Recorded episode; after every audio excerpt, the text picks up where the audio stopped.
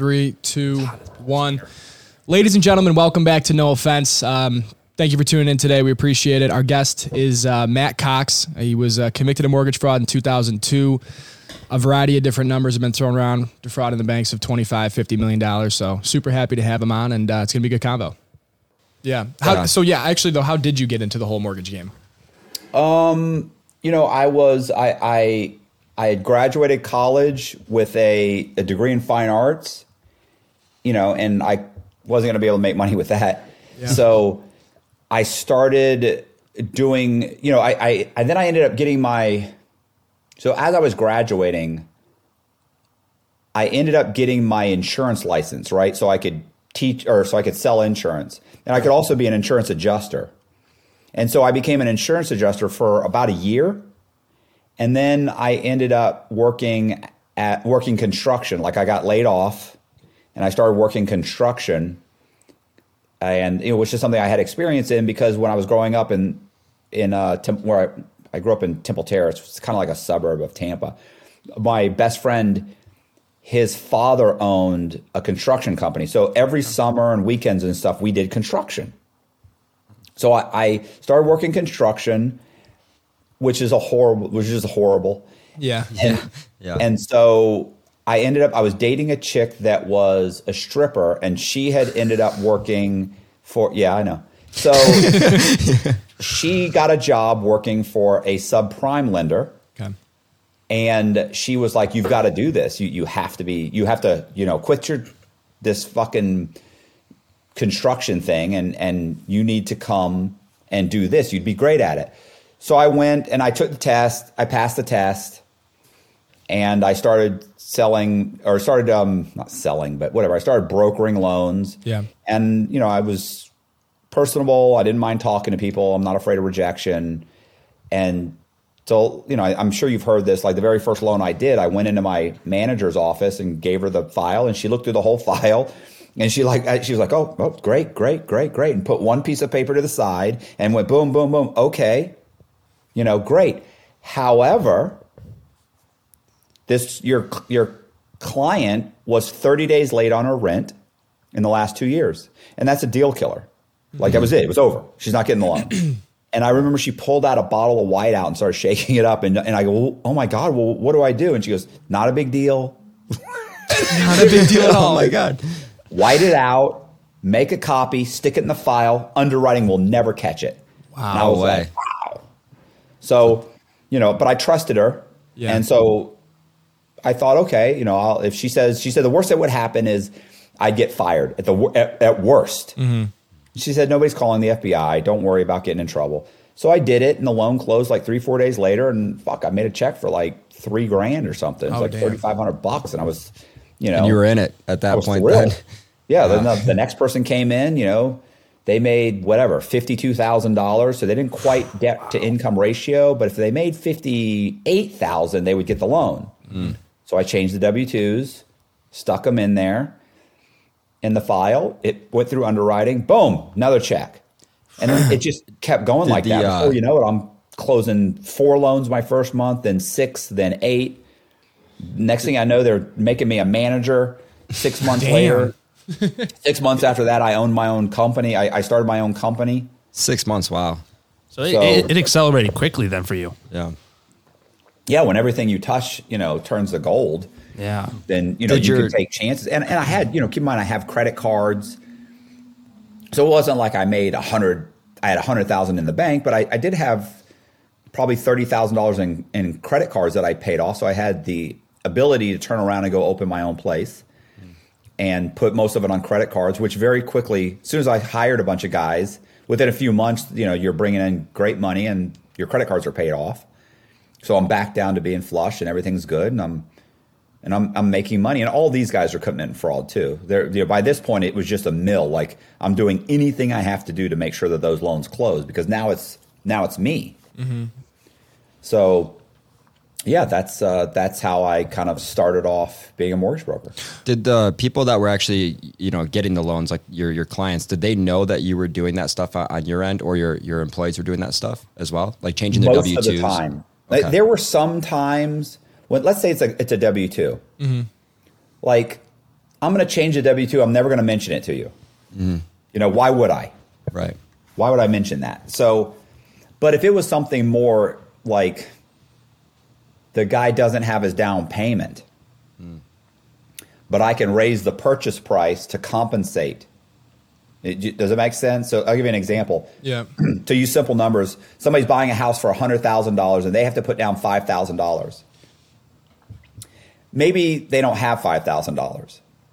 So I would change their bank statements to make it look like they had seven or eight grand. Mm-hmm.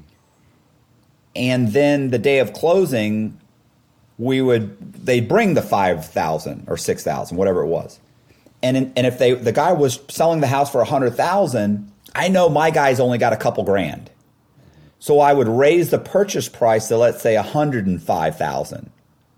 He brings a couple thousand dollars. The bank lends a hundred and two or a hundred and three thousand. He brings his two thousand. We really bring five or hmm. six. So it looks like he's putting five percent down, and then we just pull the rest of the money out. Like the seller gets a little bit extra money and gives us that money back in the parking lot. You know, so and now he gets the loan. Yeah. Is Yeah. it a ninety-five percent loan to value? No, it's really like a ninety-eight percent mm-hmm. loan to value. But the house appraised high enough, and it worked out. The problem Yeah. with those types of loans is, you know, very quickly you start building up a clientele, mm-hmm. and what ends up happening is you know, people start wanting to pull out more and more money. Yeah. So now you've got houses that, like, hey, this house will appraise at $150,000. My guy can get a, a 95% loan. Okay, the guy only wants, the, the seller only wants 100,000. Great. Let's get an appraisal for 150. We'll write a contract for 150. We'll have him borrow 95% of 150, which is whatever, I don't know the numbers, 135 well, not even 135, what, 140 something, right? Like 142 or something. So b- borrows $142,000 and will pull out the rest of the money in cash and pay off all of his credit cards and his car note and charge a huge broker fee plus points on the back of the loan. So I walk away with a check for $4,500 or $5,500. He gets all of his credit cards paid off and everybody's happy. But the truth is, he put no money down. So It sounds like a good. I mean, like yeah, good it's deal. like you're not Yeah. really hurting anyone. You know, you're helping Right. some of these people. Just hurting the say. bank, right? It seems right, like. well, it, it's not even hurting the bank as long as the guy makes the payments. Yeah. But what if he doesn't? How often did that happen? Probably a lot. um, I don't know. I mean, I, you know, you don't really keep track, but I mean, I can think of multiple times where I did things like that that I really thought I was doing somebody a favor. Mm-hmm. And looking back, like I didn't do him a favor at all. Like he should have never borrowed a $150,000 loan. yeah. Right. He couldn't afford it. yeah. You know, if I hadn't massaged the, the paperwork, he wouldn't have been able to afford it. It's easy to sell him on it because I was able to pay off his debt for his credit cards and his car payment. So all of his payments overall dropped. Mm-hmm. But he had no skin in the game. He immediately ran up his credit cards again, traded his paid off car in for another car, got more in debt. And a year later, he loses the house. So, you know, did I contribute to that? I mean, I probably did. I definitely contributed to that situation. But at the time, you know, you tell yourself like I'm doing him a favor, and he he of course was thrilled. Right. Of course. You're doing Yeah. me a favor. But most people get in over their head, not realizing that they're getting in over their head, and then by the time it's too late and they're it's all crushing down around them. You know, they don't realize what they've done to themselves. It's like most lottery winners. Like, how many people do you know? Like, oh, if you gave me forty million dollars, I'd be set for life. And yet, you give somebody forty million dollars who's not prepared for it, and three years later, they're claiming bankruptcy. Yeah, Right. you, you hear that story a lot. People with millions Yeah. losing all of it. Athletes, musicians, And and everybody of says that. Yeah. I would never do that. I would never do that. Really? Like you can't manage your fifty thousand dollar a year job. Mm-hmm. You think you're going to manage four or forty million? You're going to give that money away so quick, and and be everybody's best friend and everybody's mm-hmm. buddy, and everybody's going to lend you money. And the next fucking thing you know, you got nothing, and you hate everybody, and everybody turns on you, and you didn't really have any friends to begin with. It's honestly Sorry. true. Like even reading um, like Rich Dad Poor Dad and stuff, he was talking about like people don't have like a savings problem. They have a spending problem or an income problem. It's a Right. spending problem. It's like no matter what you make, you're just if you start making 10k a month, you're going to spend 11, and that's the problem that people I think fall into. And like Yeah. you said too, it's cool that the guy was able to reduce, you know, seven different payments, but now he's way in, way overextended on a larger debt anyway compared to his ratio. Right. So And in, in some sense, you were doing him a favor because you probably got him, you know, debt that had a lower interest rate, and so he cleared that high interest credit card or car loan. But you know, if he if he still has that spending problem, then like you said, he's just going to circle himself back.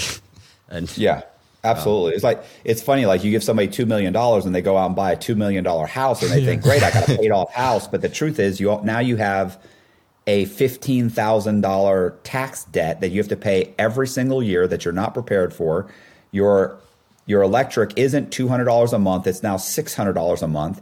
You have an association due that you never had before of six hundred dollars. You have a water bill. Like before you know it, you're like, "Oh, I'm dying. I'm- poor, poor me. I live in a two million dollar house." Well, you could have bought a two hundred thousand dollar house and stuck the rest of the money in the market. Like, what, mm-hmm.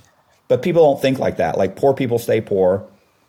You know, rich people stay rich because rich people think like rich people, and poor people think like poor people. It's very true. Uh, yeah, honestly, It's a lot. Of, Unfortunately, yeah, no, that's the unfortunate fact. But it's just if they get money without edu- without the education of how to you know actually keep that money, it just it's it's gonna go.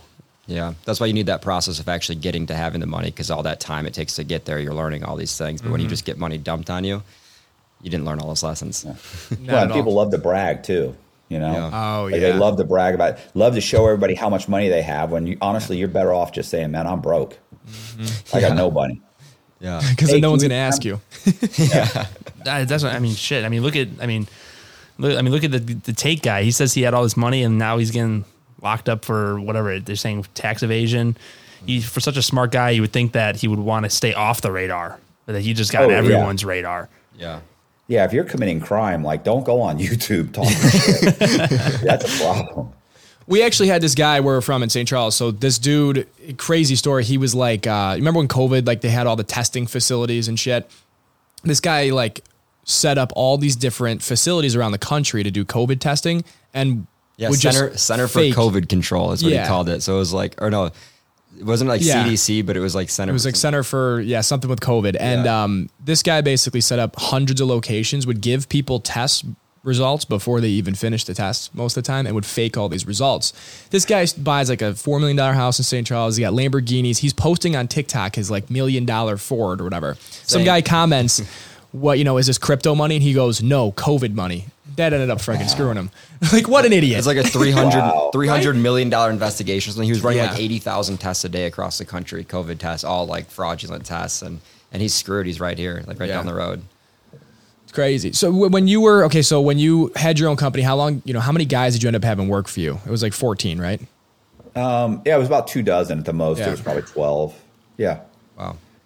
and everyone was kind of involved in this whole um, do what you can to get the loan closed kind of thing. Yeah. I I mean, definitely. Like, if they weren't, they very quickly left. Like, I can only think of one or two guys that showed up, and within a month or two, they were like, "Yeah, I can't be around here. Oh, I wow. can't. I can't be a part of this. I, I, this is no." And they would just quit. But but that honestly, like most people would show up and they had no idea, and they slowly got acclimated to the environment. Mm-hmm. You know, and the next thing you know, they're like, "Oh, I got a deal, but the guy doesn't have a W two for this for last year. What do I do?" And the guys would be like, "Look, here's what you can do." And they'd tell them, "Oh, I do it all the time." Really? Yeah. And they they'd, they'd help him out, or they send him in my office, and I'd make it, and he'd leave, and the loan would close, and they get a check for three grand, or twenty five hundred, or forty five hundred, and you know that's all. It doesn't take doesn't take but one or two of those for you to be all in. right. You you, you broke out the whiteout. Broke out the whiteout. Exactly. How long were you able to do this for? I, I know it was quite a while, but um, how long that were was you a, to? a few years. That was a couple of years before I ended up getting in trouble. Um, for I ended up getting in trouble. It's complicated, but uh, I'd done a bunch of loans where I had bought houses and renovated them and sold them to my wife at the time, and it's a non arm's length transaction. So I didn't close those loans at my company. I closed them at a mortgage broker's that used to work with me, she had gone and opened up her own company. So I closed them at her company, not realizing that she got in trouble later. Six months later, she gets in trouble and she hands my files over to the FBI. Oh wow. She wears a wire on me and gets me to talk about how about how I closed these loans for my ex-wife. So I've now now I bury myself.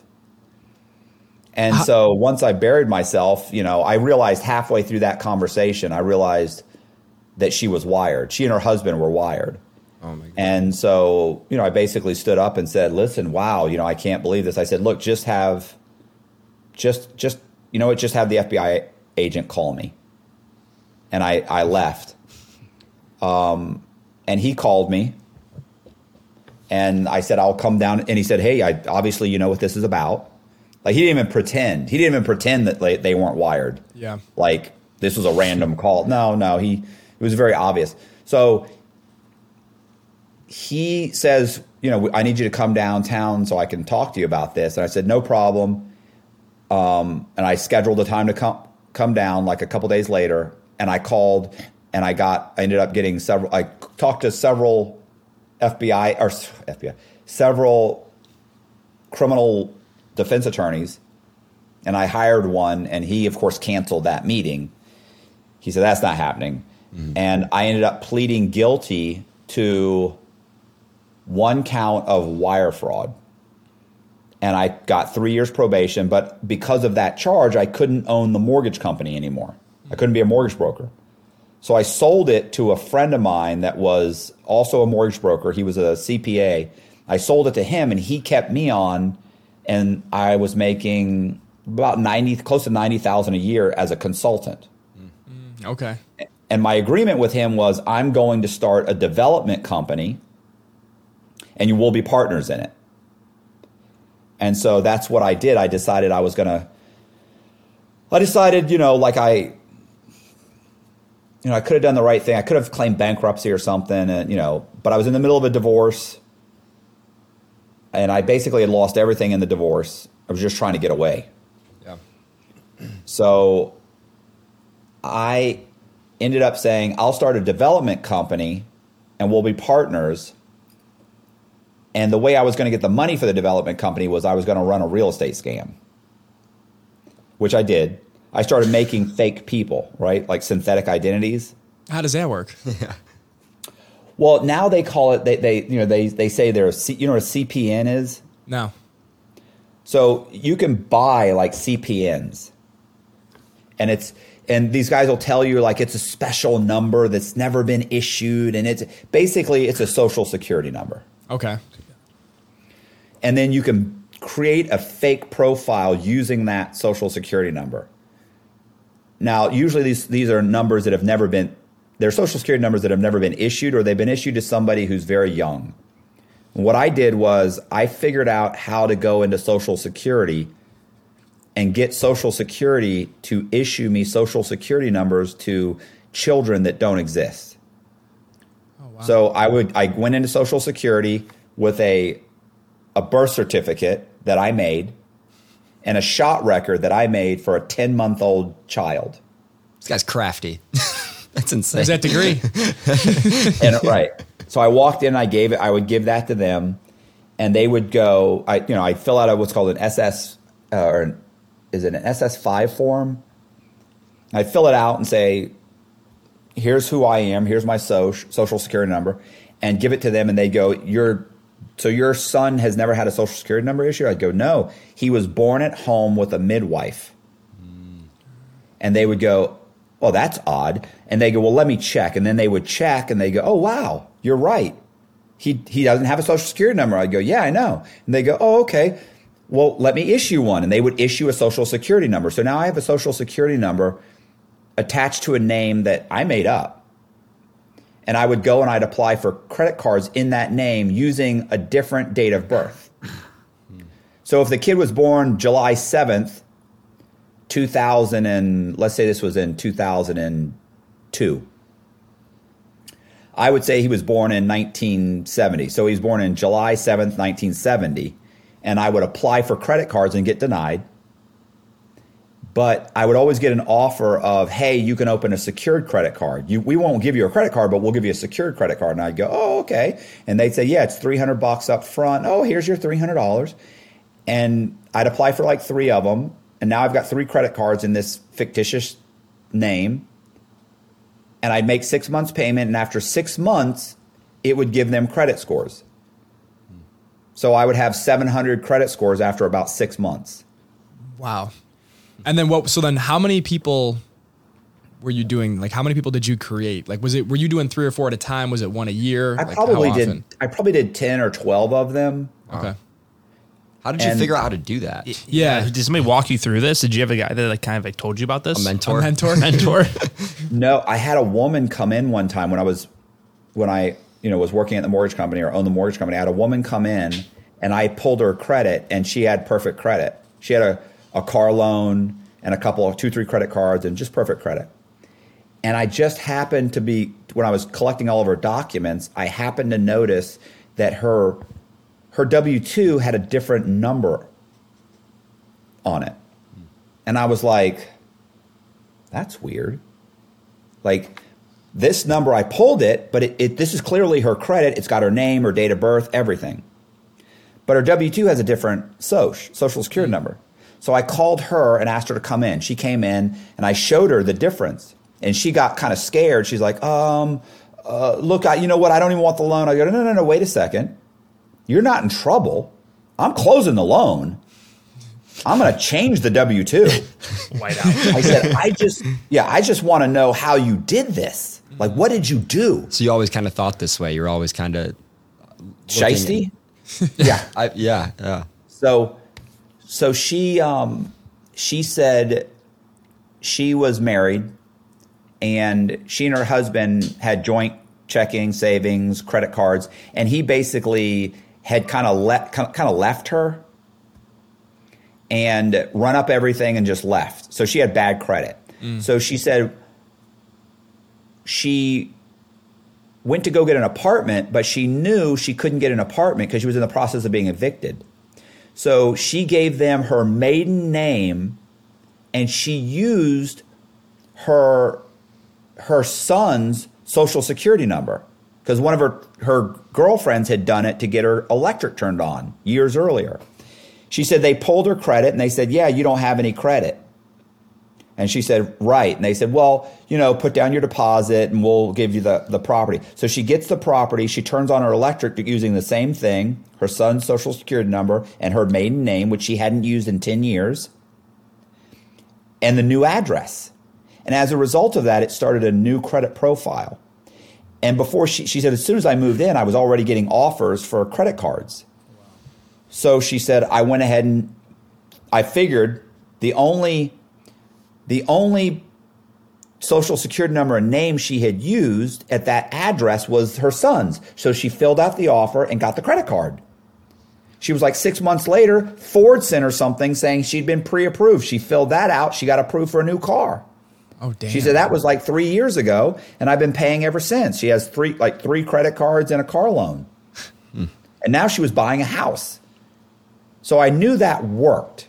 And so I eh, that's what I did when I I got in trouble. I immediately started a few different profiles. 6 months later I had credit scores. And I started buying houses in the Ybor City area of Tampa. Which is a it's really right down next to downtown Tampa. It's a mm-hmm. it was a really cruddy area at the time. It's still not great. But you know, you could buy a house there for 50 or 60 grand. Hell, Okay. you could buy houses there for 30 or 40 grand. Wow. Um, and so I, I started buying houses for like 50, let's say 40,000, and then I put $10,000 into them. And I was dating a girl at that time. I, by that point, I'm divorced. And I was dating uh, the manager of a, a title company. And I went to her and I said, Look, I got a, somebody, I'm buying houses, but I don't want to, I want to record the value higher so that I can use them as comparable sales. Because when you buy a house, the way they determine that the value of the house is they find other houses in that general area within half a mile to a mile that have sold within six months to a year. And if your house is 1,500 square foot, feet and those other houses are 1,500 square feet and they're within half a mile and they all sold for 200,000, then that means your house is worth 200,000, right? Like, mm-hmm. well, I'm buying these houses for 50,000, but I want to record the value at 200,000. So I went to her and I told her what I was going to do.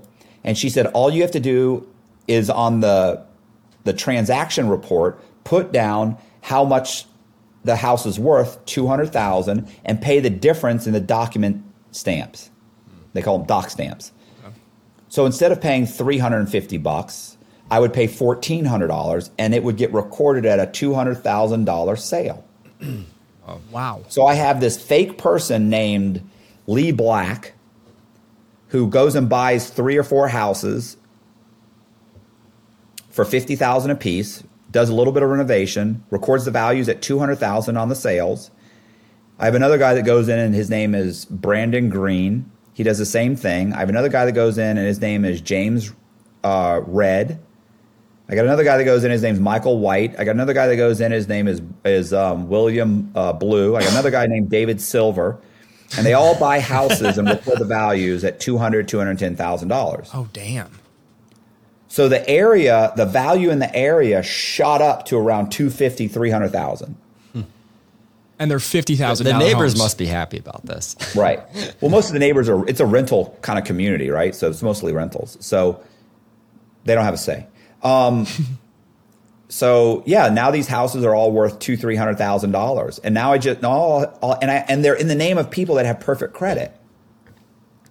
So I refinance the house, Oh, okay, that makes sense. and the bank lends me, you know, on a two hundred thousand dollar house with a guy that's got a seven twenty credit score.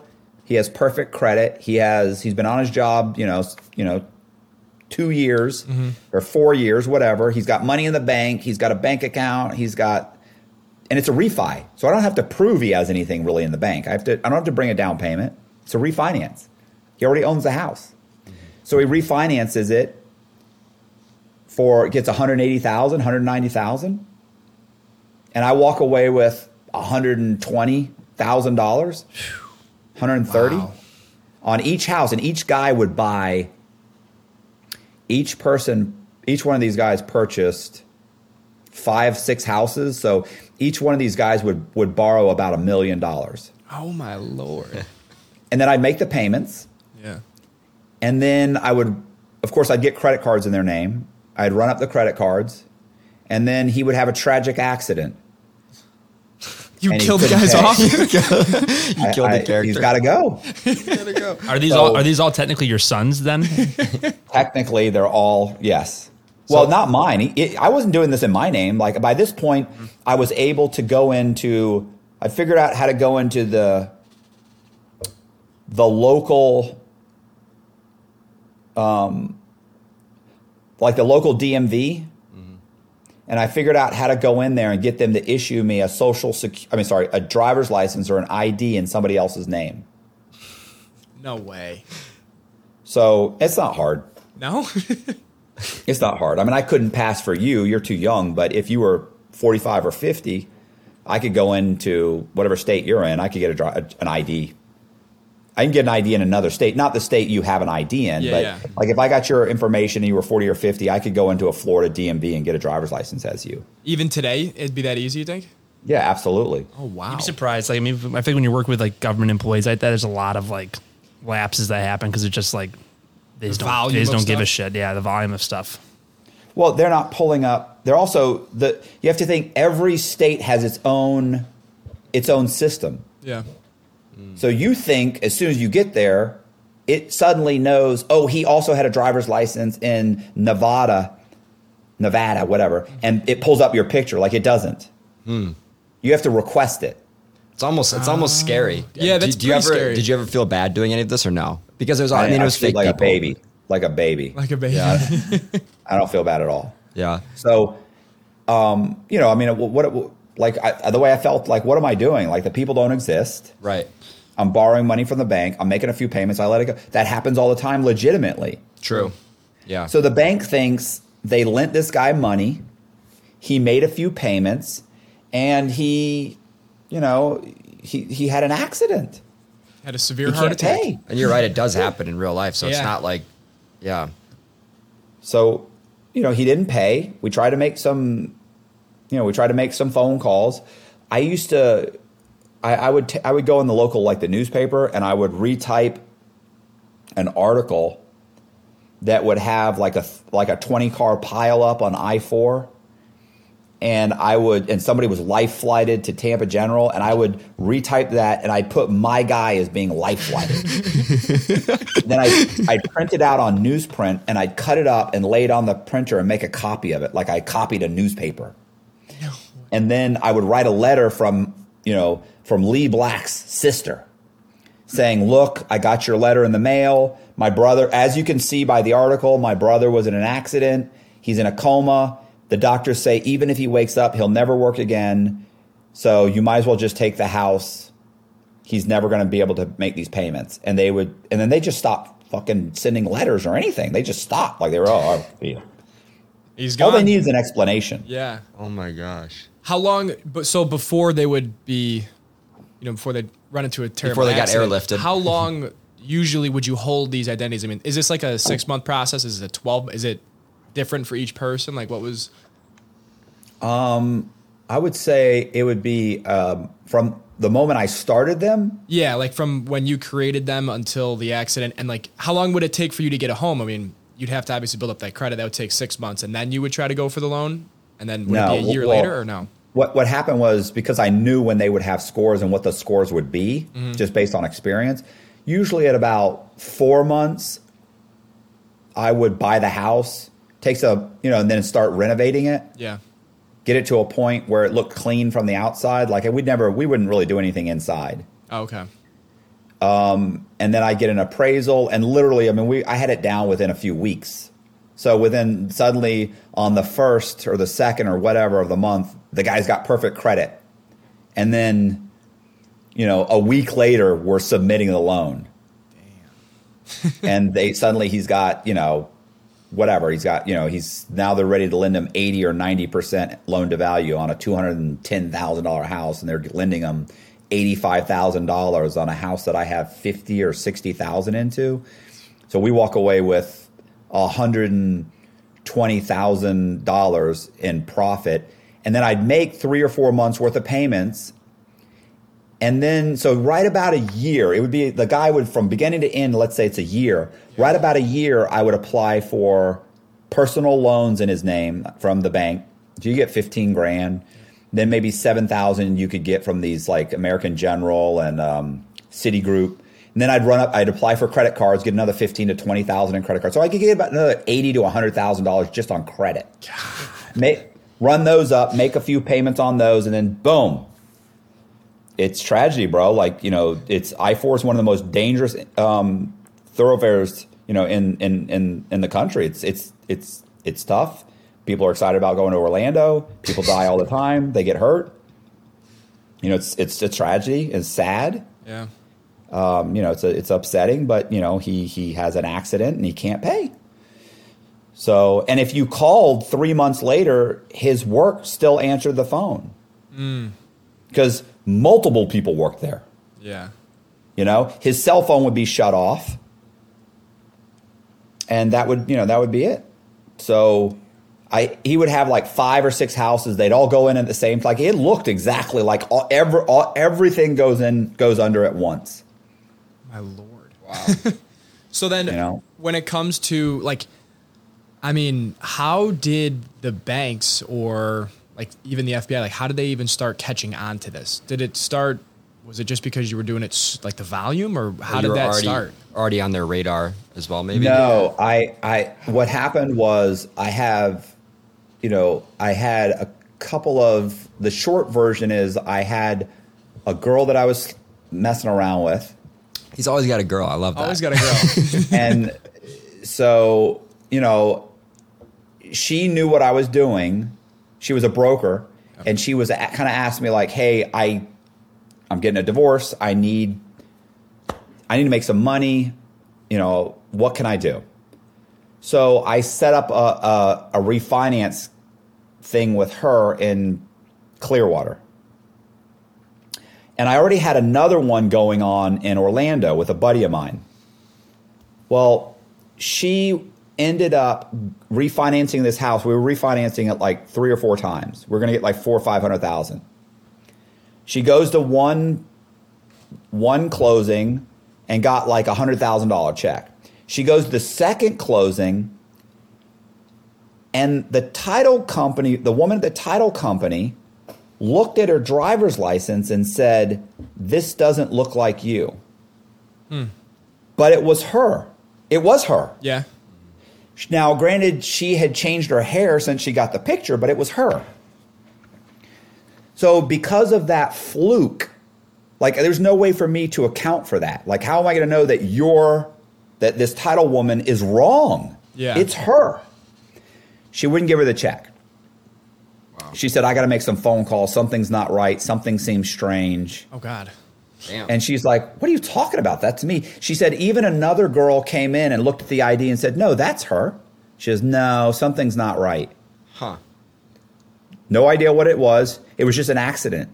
Well, she ends up making a bunch of phone calls and finds out that the house she was refinancing was a rental property that we had transferred the deed out of the owner's name into this girl's name, which was a fake name. Oh. They then make some phone calls and find out it had been refinanced at another title company and they'd issued a check. So they put a red flag on the check. Now, I, t- I was saying when all this kind of came out, I was like, okay, well, that, that deal's done. That's over. She was saying, no, it's not over. Let's give Travis, which was my buddy in Orlando, let's give him the check. He can cash the check. And I was like, no, the check's no good. They're going to figure it out. She goes, no, no, it'll be okay. So she goes, at least let's talk to Travis. So I talked to my buddy Travis. Travis goes, yeah, it's no problem. Um, and I, he goes, what do you think? You think it's any good? I said, no, I don't think it's good. I think it's bad. I think that th- something's wrong. They already know something's wrong with her. Like, and, and he's like, nah, it's going to be fine. So he deposits a check. About three days later, the manager of the bank calls him and says, hey, I need you to come in and uh, I need you to, um, I need you to endorse the back of the check. And he goes, I endorsed the back of the check. He goes, yeah, but it's over a hundred thousand dollars. So I we need I need to witness the endorsement.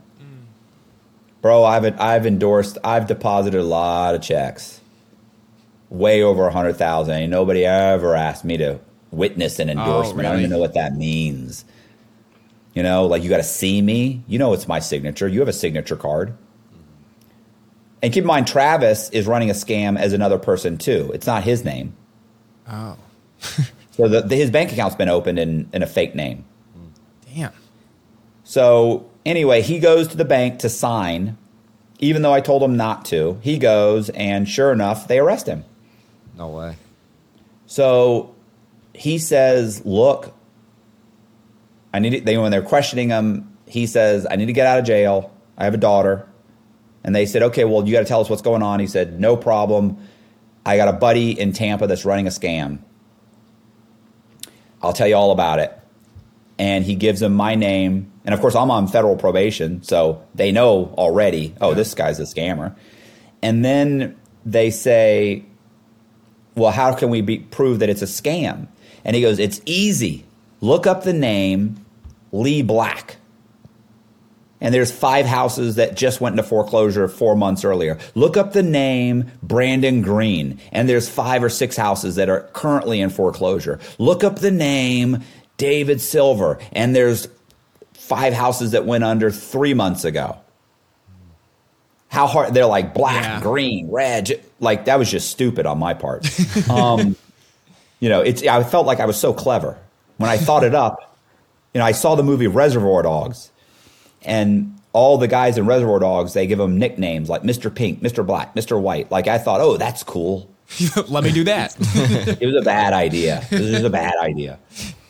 So it came back on me. They set they put together a task force, and um, you know, months later they came to arrest me. And they were going to arrest me, and I have a fr- I had a friend that was a sheriff's deputy named Steve Sutton, and I'd done about a million or so dollars worth of loans for Steve. So his name clearly came up Yeah. in the investigation. And Steve used to date a girl that worked at Tampa Police Department, right? So he's a sheriff's deputy. He used to date a, a police officer, and she was on the task force. So she comes to him and says, "Listen, stop talking to this guy Cox. They're going to arrest him in a couple days. We just handed over a task force to the FBI. They're going to arrest him." So Steve comes to me and says, "Listen, they're coming to arrest you." and I was like, "Holy shit!" Um, and so I, you know, I took off. Like I, he was like, "What's," you know, he said, um, I remember he was like, uh, "What are you going to do?" I said, "Oh, I'm I'm leaving." Yeah. Yeah, I can't stay here. I can't go to prison. You know, like I'm I'm I'm adorable. Like, guys I- like I- me, you don't I- make it in prison. I saw Shawshank Redemption. I know what happened. Andy Dufresne was six foot two. I'm tiny. like I was afraid. I was my concern was that they would make me shave my head so the mop wig fit right. You know. and uh, yeah, no, no, I don't want. I don't want anything to do with this. So, uh, I you know I took off on the run. Like I, I went on the run. Where'd you go? Can you can you talk about that at all? Yeah. Bro, there's nothing off the table. Like, you're not gonna It's over with ruin now. my, you know, it's not like you're gonna ruin my reputation. So where'd you go? What was it like being on the run? yeah, what's the first thing you did?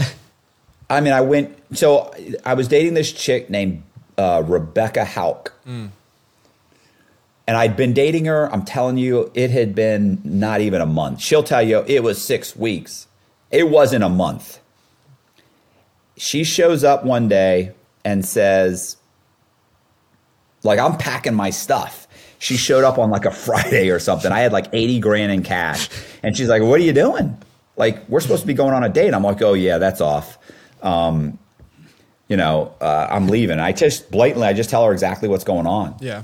And she says, well, I, I want to come with you.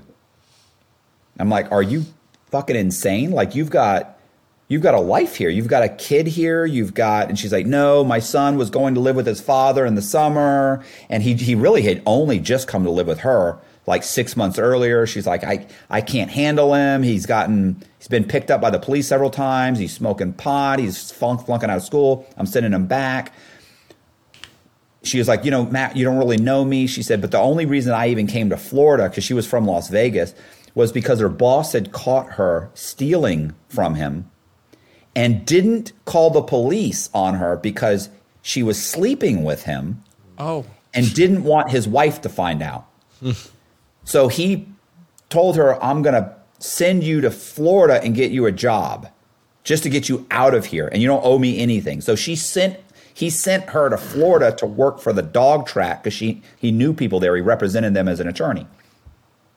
So I remember thinking, like, you're an adulteress, you know, embezzling, you know, thief. and I was like, you know, you may be the perfect person it's a dream woman. to come with. Like, what she had represented to me up to this point was the opposite of that. yeah. But suddenly she realizes, oh, wow, you're not a businessman. You're like a scam artist. And guess what? So am I. And I was like, hey, we're still, we're still good. Oh so she packs her stuff over the weekend. We run up all my credit cards. and um, Lee Black yeah, is going crazy. Oh, listen, it was that was stress because I kept thinking I was going to get grabbed before. You know, I knew they were going to raid my office. I just didn't know when. Like Steve Sutton, the, the sheriff's deputy, shows up on Thursday and tells me, "We leave Sunday night." They show up like Tuesday or Wednesday the next week. Wow. Were were your bank accounts already locked up at this point? Like, did they lock your bank accounts up or no? oh wow. No, nothing like that. Like, you know, the most disappointing thing is I must have had thirty thousand in student loan debt that I had just paid off. So that was thirty grand I could have kept. I was so disappointed. I, I, I like raced straight to the bank to like pull out as much money as I could, and every, and, and they they cleared like the night before. So disappointed.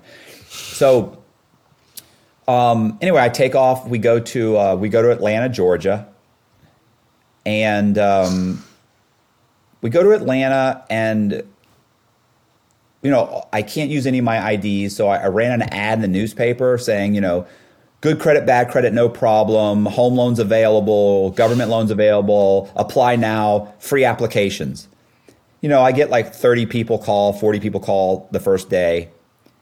and I find I get a couple of people that are about my my age. At the time, I was probably 30. How old was I? 30, 34, probably 34, 35. So I get some people that are roughly that age, all from Florida, but I'm in Georgia. Um, so I end up ordering all their documents, and I end up getting and I and I get a driver's license in South Carolina. Um, and then I end up buying a car in that name, and I rent a house. And so I rent a house, and we go downtown. We satisfy the loan on that house. So now I'm living in a house that's worth about two hundred thousand, and we refinance that house three times and borrow roughly four hundred, four hundred fifty thousand dollars on that house. So we refinanced it three times within like a day, a day or day? two. Oh my god. Yeah, well, I, I called them. You know what a hard money lender is? Yeah. Right. So I call three hard money lenders. You know, you go online, you hard money lenders in you know Alpharetta, Georgia. Mm-hmm. So they show up at the house. You know, one guy shows up at ten, one guy shows up at at twelve, one guy shows up at four. All of them say, "Wow, what a great house! I'll lend you one hundred and fifty thousand dollars on the house." And you go, oh, "Okay." So then they, you close one a week later on Monday, and then you close one on Tuesday, and the next one on Tuesday, and they all give you one hundred fifty thousand dollars less closing costs. And you deposit the money in the bank, in a bank account that I just opened, and you, I start re- removing the money out of the bank. And none And so of I these, get about they weren't like none of these systems were talking Yeah, to each other. They had no that. idea this was going on. Like they had two other agencies that were doing this too. no, they don't. Wow. They don't talk to each other now. Wow. No, like you could, you could. Let's say you own your house right now. I don't know if you guys own your houses, but you could go down. You could go prepare what's called a, a, a it's a satisfaction of mortgage from your. Let's say you have a mortgage with Bank of America. Mm-hmm. You could prepare a satisfaction of mortgage, just like a one page document that says that you're Bank of America and that this loan has been paid off. And it, it would say like you know that I don't know the exact wording right right off the top of my head, but it basically says that the the house, you know, the loan borrowed by whatever James Red on this date for this amount on this piece of property, which is recorded in official record book this on page this with instrument number of whatever the instrument number is, is hereby satisfied by Bank of America. And then you have the signature of a vice president of Bank of America and maybe a, a couple of witnesses, and then it's notarized. Well, I mean, I've got 10 notary stamps, so I notarize this, notarize it, go downtown and record, the, record it. They record it in public records, and now when someone pulls your the title to your house, it says, "Hey, you know, James Red owns the house. He borrowed a mortgage for two hundred thousand, and two years later, it was satisfied. Mm. He paid it off. So now, if somebody looks, they go, "Okay, so there was a mortgage, but it's satisfied, so he doesn't have any mortgage on the property." And keep in mind that the the guy, I didn't transfer the the warranty deed out of his name. Mm.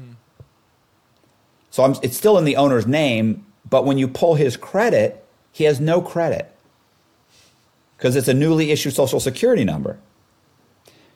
So th- it's not like they think, hey, he has a mortgage that's not showing up. No, we pulled his credit. He has no mortgage.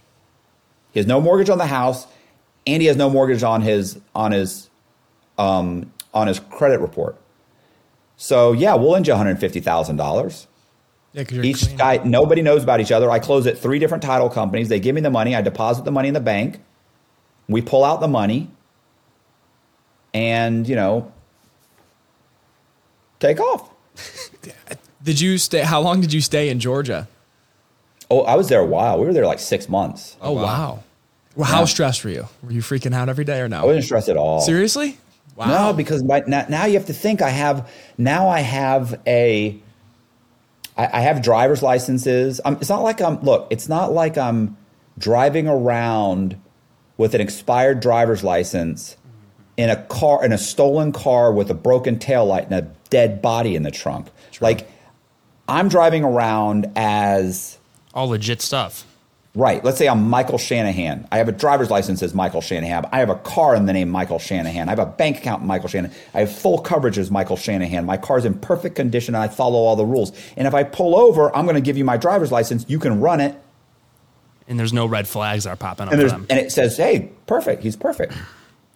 Because how, how are they supposed to know? Like the cop, they do it. So you, you were basically, there was no red flag setting off. So really, there was No. nothing to be worried about, I guess. Listen, I got I got tickets all the time. I, I even I got so many tickets as one guy. I went to driving school as him because I was going to lose. You actually went to the driving school too. That's oh, awesome. Oh yeah, you used to have to go too. This was before. Now you can do it online. Yeah. Yeah. but you had to go.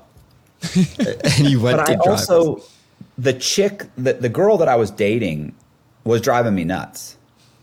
Like, I mean, I remember thinking it's eight hours I don't have to spend with her. This, Like, is, this I'm is the same girl, drive. right? That you took off with? the adulteress, the scammer. Yes. And, and also by this point, I now realize she's a bipolar. Oh, really? She will not, I- it was so bad. I sent her to, I sent her to a psychiatrist or psycholo- a psychiatrist. So they would prescribe her medication because she was so just insane. She she either loved me to death or thought I was the antichrist. Oh, seriously, one of She's- those. Yeah. Yet she's either hanging on my every word or she's screaming and getting the police called. Oh, it would escalate It- to it- that. Oh, oh yeah, it was insane. Like I can't tell you how many times I packed a bag and just left, and the cops actually showed up.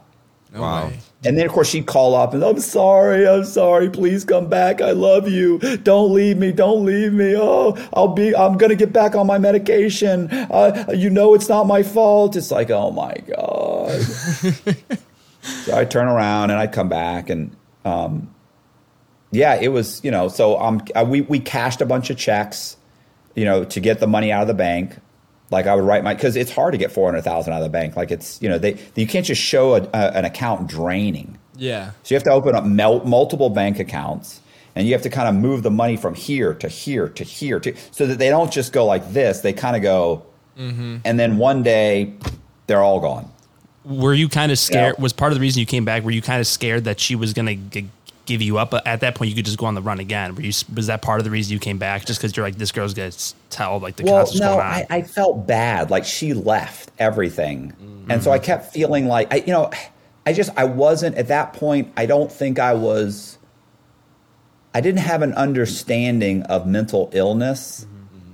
You know, you go to prison and you're you're dealing with so many people that are mentally ill. You start to realize, oh wow, like there's like there's no help. Like I'm not going to get I'm not going to reason with this person. And I kept thinking to myself I was going to say the right thing or at some point she would it would dawn on her that she couldn't behave this way anymore and the truth is is that it just it just never worked and the medication that she was taking you know, when she was on it, it, it, it helped her. It worked really well.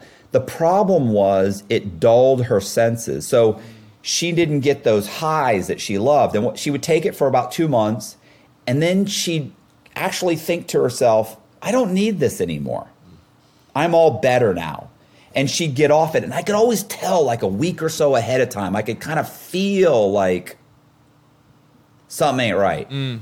Something's not. And then she, about a week later, when it was completely out of her system, she'd go nuts one day. Um, it's funny. I I always, you know, I mean, I got a bunch of stories like this, but but this is the one I always I always tell this one story is when we were cashing those checks.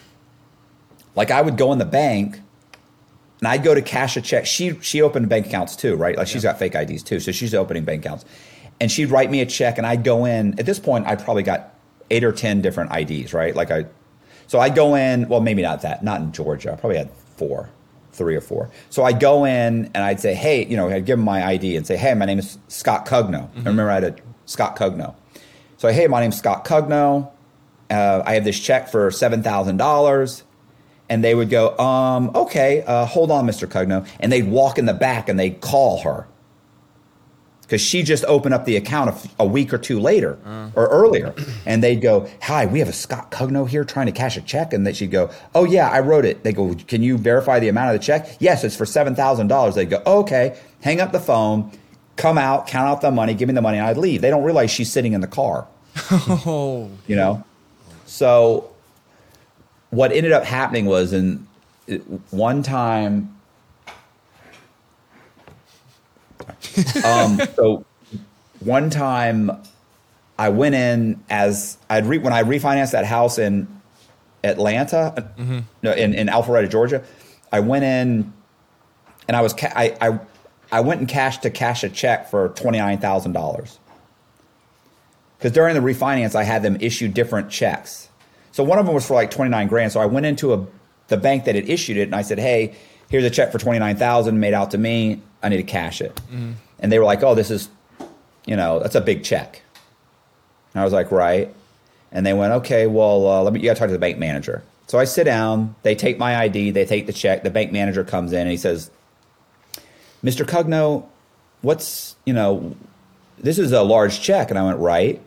And he said, "Well, um, you know, why are you cashing the check?" He goes, "You okay?" True. Yeah, we're good. We're good. We're Yeah. good. yeah, we're good. And the HDMI is unplugged. We're good. Oh, I did it? So I, I basically say, look, uh, he, he goes, no, first he said, why don't you deposit the check? And I was like, well, I'm not going to deposit it because my bank's in, in, is in Florida and it'll take too long to clear and I need the money now. And he goes, okay. And then he leaves, he walks away.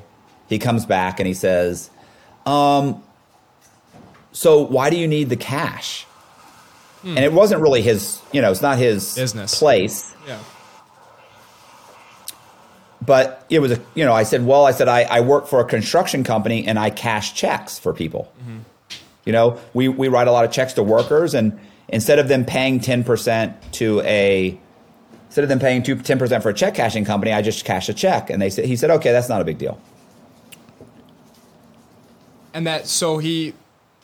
That, were you ner- like? I'm Yeah, surprised I, they I, even I, said like, anything like, about this it. Is crazy. I mean, I feel like after a while of you doing this so much, did you? I mean, you were probably just like so. cool. It was about- normal, like, right? Yeah, like you're so cool about everything, and well I, I wasn't that worried because i kind of felt like i knew you know like the the account like I, I, I you know look my id is real i have a real scott cugno id which was issued from um, alabama i'd gotten that one in alabama so i have a scott cugno id i have a real bank account the bank account is issued the, the refinance is legit i mean it's it's a fake but nobody knows it like the, the the money's good and so i even asked him i was like what is the problem like it's a cashier's check or it's a check basically issued on you from your bank mm-hmm. yeah. what's the problem? He's like, oh, you know, we just have to run checks. I said, oh, okay. So then he leaves, and I remember Becky called me, Rebecca. How she called me? She was sitting in the car, and she's like, "What's the problem? What are you doing in there so long?" And I was like, "You know," I said, "I don't know. The guy's just he's being a jerk. Like he doesn't want to give me the money." And she's like, "Well, leave. Get out now. Leave." And I was like, "No, I'm not going to leave. Um, I'm going to get the the money. He's got my ID and my check. Like." If I leave, he's going to call the police. I have to sit here. He's like, okay. She, she's like, oh, oh my god. I said, look, if the cops show up, call me, and then I'll, I'll I'll take off and I'll meet you behind like the grocery store across the street or something, you know. And she's like, oh my god, I'm freaking out. I was like, it's fine. So then the guy comes back out again. He's like, where did you get the check? Damn. And I went, okay, I got the check. I said, my construction company is doing work for a guy. He just built, we built a, an addition for them and they refinanced their house and they paid us. What is the problem? He said, well, I'm just making sure just something's not right. I'll- I'll be right back. He walks in the back again. No big deal. I mean, I'm freaking out. I'm a little freaked out, yeah, I was gonna say Yeah. at this but point. I can't go anywhere. Yeah. So I sat there and I remember Becky said, like, what happens if you get arrested? I said, if I get arrested, I'll be arrested as Scott Cugno. My identity is not in question. Hmm. I have a real ID. The check is good. They'll arrest me for something stupid. You go get a, a lawyer and you get me out on bond before they run my prints. And the truth is, is that if you have a, a valid ID, they're not going to run your prints right away. Not back then, if ever. Oh wow. Huh. So and I said, you can get me out right away. Even a shitty lawyer can get me out right away. And she goes, okay, okay.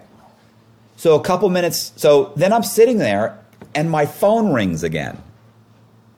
So I pick up my phone, but it, I don't recognize the number. Hmm. And so I was like, you know, okay, weird. So I pick up the phone and I go, hello. And this woman says, I, the phone, I go, hello. And she goes, hi, Scott, is this Scott Cugno? No, not Scott Cugno. Show. She goes, hi, is this Michael Shanahan? Mm-hmm. And Michael Shanahan's the guy's house that I refinanced. Oh God. So I went, um, yes, this is Michael Shanahan. And she goes, hi, this is Kimberly from SunTrust Bank. And I go, I'm in SunTrust Bank. Oh and I go, yes. And she said, um, we have someone here and he's trying to cash a large check on your account on the account from your refinancing. We're just wondering if you could verify the amount who would you know the the the payee and the amount. And I went, yeah. I said, I think that's Scott Cugno, and the amount is twenty nine thousand dollars.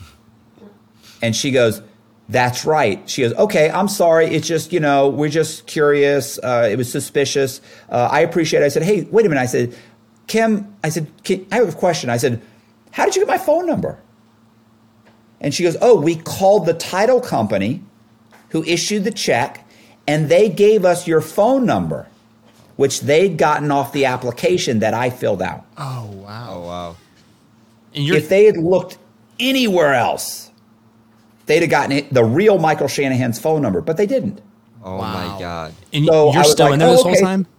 What? You're in there this whole time while this is going on. Whole time, not leaving. Sitting not leaving. I'm drinking a diet, diet Coke. I'm just sitting there waiting for either the cops to show up or you give me my money. So I hang up the phone. About five minutes later, a woman walks out and the bank manager, and he walks out and he counts out $29,000 twice. And I said, okay. And, you know, I'm assuming that the chick must have been Kimberly, but she never said anything. So he counts out the money. I take the money, and I'll never forget because I remember I was stuffing the money in my pockets, and I remember thinking, like, what a fiend! Like you, you look like a, you look like a hobo right now, stuffing this money in your pockets. So I'm stuffing the money in my pockets, looking at them. They're staring at me, and and I go, okay. I said, well, I appreciate it. And I start to leave, and he goes, Mr. Cugno? I said, yes. He goes, I'd like to tell you that I feel very apprehensive about this transaction. Oh really? I go, really? I said, what is it exactly? And he goes, I can't put my finger on it. And I go, well, it'll come to you. And I turn around Oh my and walk God. and you walked out. It'll come to you. So that was one of the last, that was like one of the last bit of money we, to get the 400,000, that was like the last bit of money. Damn. Like, we're talking about, like, I went to two more banks, we cleared out everything, pulled out money out of ATMs, we're gone. And the, uh, the I think the Secret Service, no, the FBI showed up. No, I think that's where the Secret Service got involved. They, sh- they must have showed up a few days later when they were looking at all the checks and everything. Oh wow. So he was spot on. Like, he knew something was wrong, but everything checked out. So, and by the luck of the draw of them getting your number from the Yeah. title. From the yeah, I mean, what if he had called? Like, Oh if he had called, then it would have been two, two, two police officers walking in. Yeah. which is it's funny because that happened. So we end up leaving there, right? Like we dump everything, we cut everything up, we we trash, we leave everything there. We then drive go to go to North Carolina, to Charlotte, North Carolina, and we rent a really nice like apartment in downtown Charlotte. Um, I then went. We we went on a vacation. I think we went to. I think we'd already been. We'd already been to Jamaica. I think, like Becky got a boob job, and and at, the, oh, at that point I got a facelift. I ended up getting a facelift, and I got my nose done, and I got a hair transplant or a ta- transplant. I got a, I got two hair grafts. You know, Yeah, they put, you know, uh-huh. they pull the hair out here and they stick it in. So I got that done. Um, Hey, we go to Charlotte. We get the play. So then we end up going to Vegas. No, well, well anyway, we gone. We on. Listen, by the you got to think we've been on. We've gone on vacation multiple times. we went to like went to New Orleans. We went to Jamaica. I think we had gone to like Mexico to Acapulco. Anyway, I ended up running a scam in South Carolina. I I went down there. Oh, I interviewed a guy. I started. By this point, I'm interviewing homeless people. right? Don't judge me. I have a quick question. When you were going out of the country, did you have fake passports then too? Yeah, how'd you do that?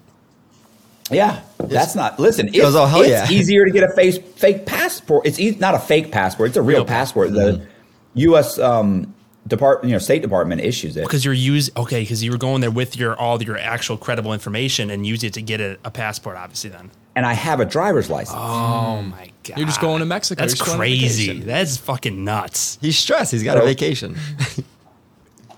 Yeah, it's. I mean, not that we were working that hard. I mean, like fraud isn't like a full time job, but I was actually gonna ask that, like what your days looked like, but I want to I want to go back to the homeless people. I want to hear about that. Right. Um, yeah, we were like, you know, the problem was that some of the people that I had their information, I would get a driver's license in their name. I, one of the guys, his name was um, Michael Eckert. Okay. Oh, this is horrible too, bro. Like I changed that guy's, I legally changed that guy's name. like, like I went and changed it to Michael Johnson. Got another driver's license as Michael Johnson. Went, I mean, like just to see if I could do it. So, you know, how like what's the what's the process? So, um, but as Michael Johnson, when I had talked to my, him when he was Michael Ecker, when I talked to him, he he had told me that he, he had had like a DUI and just gotten his license back. When he was doing the application for, and I don't even know why. Like that wasn't even one of the questions, you know. Um, but he did tell me, like, yeah, I, I just got my light. Uh, um, going to be a problem? Like, I, I have a felony from a couple years ago. Uh, I lost my license, but I just, but I, I just got my driver's license back, and it was like, wow. So I remember thinking, like, what happens if I'm driving around with one of these legitimate people's driver's license and they've gotten like a warrant out for them? Like, I could go to jail and I didn't even do anything. Oh, true. So I thought I I remember Becky and I were at a stoplight one day and I said, "You know what we need to do? We need to figure out how to um, how to get people's information that aren't using it." And she was like, "Well, like who?" And I said, I, "I don't know." And she I remember she was like, "Like what? Mental patients or something?" And I said, "No, I don't." And I looked over and there was a guy that was holding like a a, work, will work for food sign. And I went like that guy. And so I pulled over, walked over to the guy. I said, "Hey, bro." And he was like, "Yeah, what's up?" But I said, "Look, man, I got twenty bucks if you'll answer some questions real quick." He was, "Yeah, what's up?" Gave him twenty bucks, and I said, um, "You know, um, like, do you have a driver's license?" And he's like, um, "Yeah." I goes, "Is it valid? Do you have any?" Like, I just started asking him random questions, everything I thought I would need to know. And he just ram- rambled off all the questions. And I was like, Do you think you're going to be working? Like, you think you'll get back on your feet anytime soon? And he kind of looked around and he was like, No, this is it for me. And I was like, Okay, um, all right, well, thank you. I gave him another 20 bucks, got in the car, and went home, made up a survey to start surveying homeless people.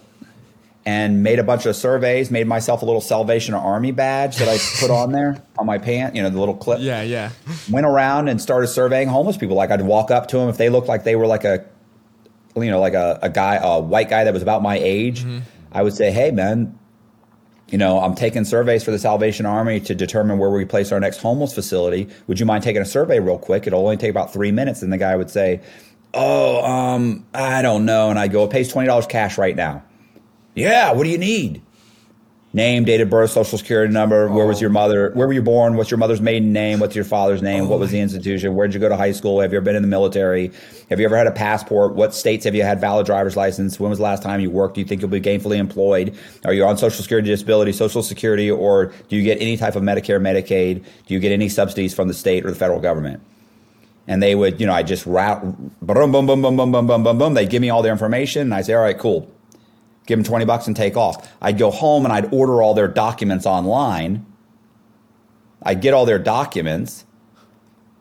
And then I'd go into, uh, I now know what states they have, they have uh, driver's licenses in. Yeah. So I'd go the next state over and I'd walk into South Carolina or Texas or North Carolina or Georgia, wherever I wanted to. I'd go in and I'd get a driver's license issued to me as that guy. Damn. Then I can go and I can apply to get a passport in his name or whatever, buy a car. I could also turn around and go to Social Security and tell them I have a child with this exact same name and they would issue a new social security number in that name and I could order credit cards as him if he'd had bad credit. But the truth is 80% of those guys had just no credit. Oh, they didn't wow. have bad credit, they just had no credit. Mm-hmm. So um anyway, I'd gone to Las Vegas and I interviewed a guy that was homeless in Las Vegas. And his name was um what was his name? Gary Sullivan. So Gary Sullivan, I interviewed him, and when I was interviewing him, he told me he had been arrested several times for um, uh, for for uh, prostitution. Okay. And I was like, really? He's like, yeah. And so he he said he got picked up twice for for offering to blow an undercover cop. And I was like, oh, okay, well, you got to do what you got to do. So um, I took his information, ordered his stuff, went to social, South Carolina, got a got an ID in his name. And when I got the ID, I got an ID in his name. I went, got an, a real estate agent to drive me around, and I put several contracts on two different houses. I ended up buying two different houses, owner financed. Yeah. So, you know, I put down, obviously, I put down five or 10% down payment Yeah. on the house. You know, so I've got like, what is that? 20,000, 10,000, like not a lot of money. Um, especially when it's not your money. So I buy a house that's worth like two, 250,000, another house that's worth like 210,000. And then I go downtown and I satisfy the loans on both those houses. I then borrow four or five mortgages on both of the houses and I borrow $1.3 million. Oh my, My lord. God. This Yeah, guy I- went from this like is- blowing undercover cops being a real estate Yeah. mogul. All of a sudden, Yeah, he's doing his great. profile. and by this point we'd already gone we'd already done the same scam in in um, tallahassee florida so becky and i had also refinanced a house in tallahassee uh, so when i was going i went into a bank in south carolina and i was removing cash we'd removed whatever five or six hundred thousand dollars in cash Damn. and I'm waiting for my a, a cat for. I was trying to cash like an eight eight or nine thousand dollar check, and I'm standing there, and a cop walks up behind me and reaches over and grabs my. Well, he's a sheriff's deputy, grabs my arm and yanks it behind my back, and then the other cop grabs my arm and they handcuff me. No way. Yeah, and they they walk me into the manager's office and sit me down, and they're like, um, "Mr. Sullivan, you know, we're waiting for the detective to show up, or an investigator to show up, something like that." Yeah. And I remember thinking, "Oh, well, that's the FBI. He's they're waiting for the FBI." Um, so I'm sitting there and the investigator, the detective shows up and he walks in and he goes, I'm a detective with the Richland County like sheriff's department or I was like, oh, okay. And he says, and they were all calling me Mr. Sullivan.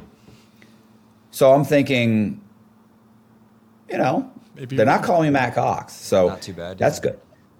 So anyway, they they um you know they so they tell me that uh, he tells me there's a problem, and the problem is that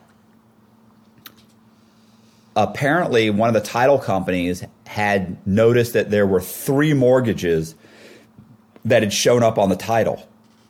And there was actually about six mortgages on the title, but they found they only found three of them. And keep in mind, you do a closing, they mail the stuff in a week or two weeks later. Mm-hmm.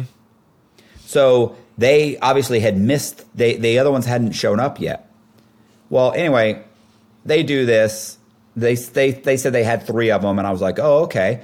And he goes, yeah. So there's three mortgages on one of your pieces of property, and I went, okay. I said, is that illegal?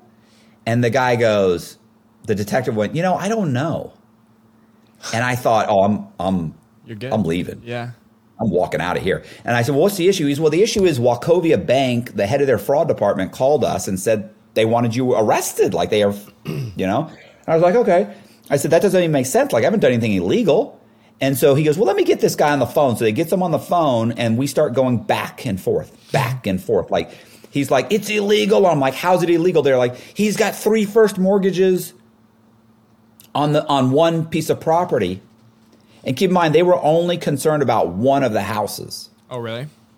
Like they know about the other house, but he doesn't know anything about the mortgages on those houses. He just knows one house has three mortgages.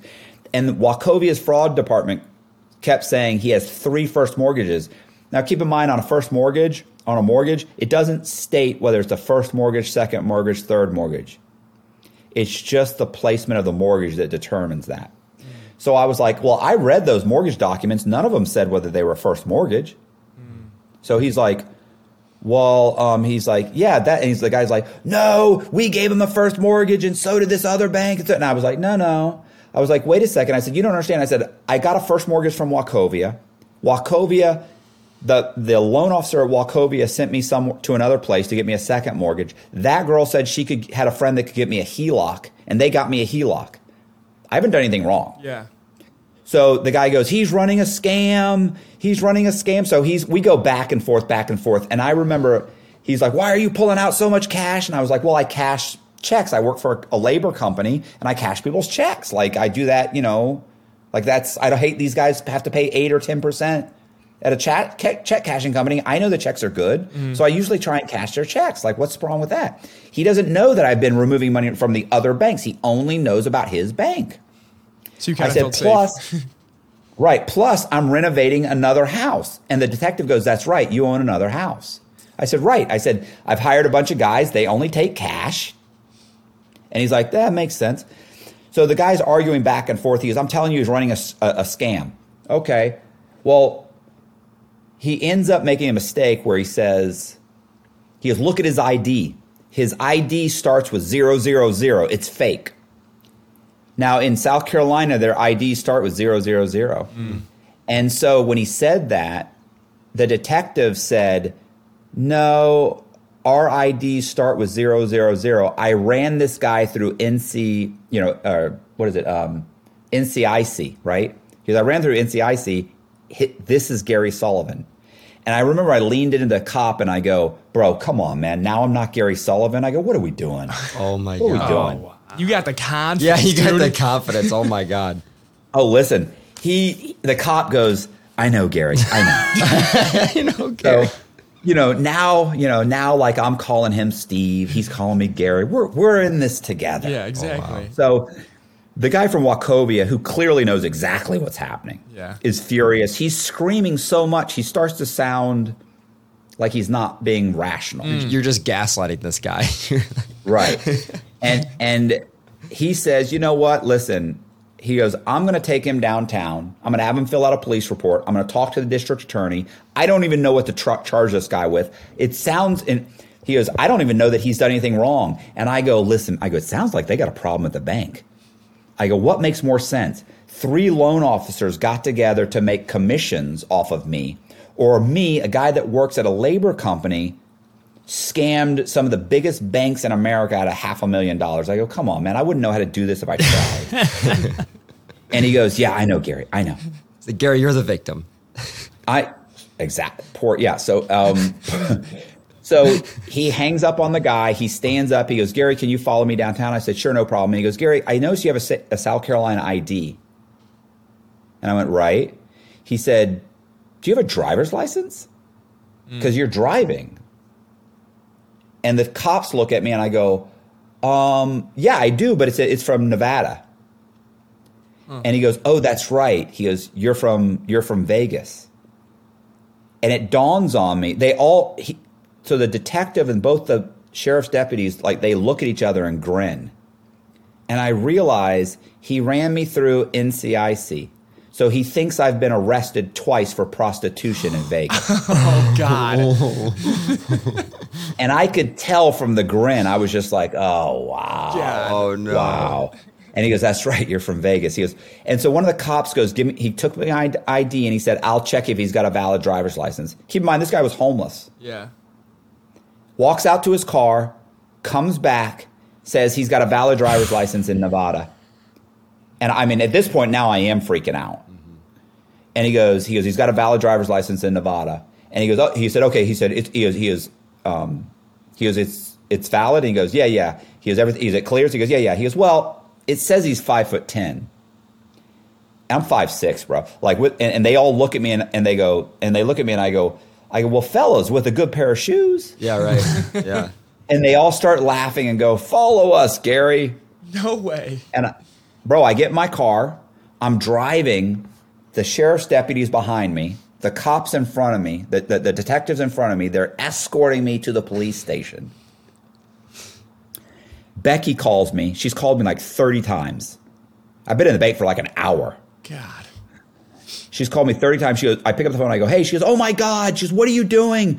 She goes, I just checked the internet. You're number one on the Secret Service's most wanted list. Oh God. And, and I go, I said, listen, I got bigger problems. I said, I, I just spent the last, you know, 30 minutes to an hour in the police or in the bank. I'm now being escorted to the police station. I have to fill out a police report. And she goes, oh my God. She goes, get on the interstate, get on the interstate. And I said, I can't, like, I can't outrun the cops. Yeah. Mm-hmm. You know? I did have like a, a G35, like an Infiniti. It was pretty fast, but it wasn't going to outrace. You can't outrun the, the like a helicopter. Yeah. So I was like, okay. I was like, look, I can't. I can't. I got to play this out. I look, I said, listen, I can do this. She's like, oh my god, get on the thing, get on the interstate. And I was like, look, I was in handcuffs 20 minutes ago. I'm going to fill out the police report. I'm going to get in my car. I'm leaving. She goes, okay. Well, she didn't say okay. She actually said if you go in the if you go in the police station and you get arrested, and she said, you know, you're you know basically, basically, I said the worst that ha- happens is if I get arrested, they'll be arresting me as Gary Sullivan. You can get an attorney, and before I could even finish it, she goes, "I'm not getting you out on bond. I'm not getting you an attorney." She said, if you go in the police station and get arrested, you're on your own. Oh wow.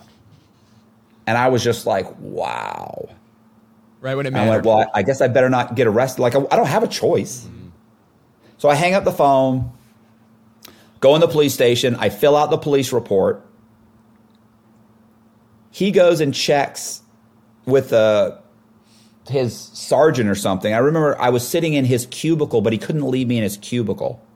He goes, I can't leave you here. I got to get my sergeant to sign off on it or my lieutenant. Can you wait in the hallway? And I said, sure. So I go out and I wait in the hallway. And when I'm in the hallway, I'm looking at the wanted posters and there's all these black and white wanted posters. There's one color wanted poster and it's my Secret Service's wanted poster. Oh my gosh.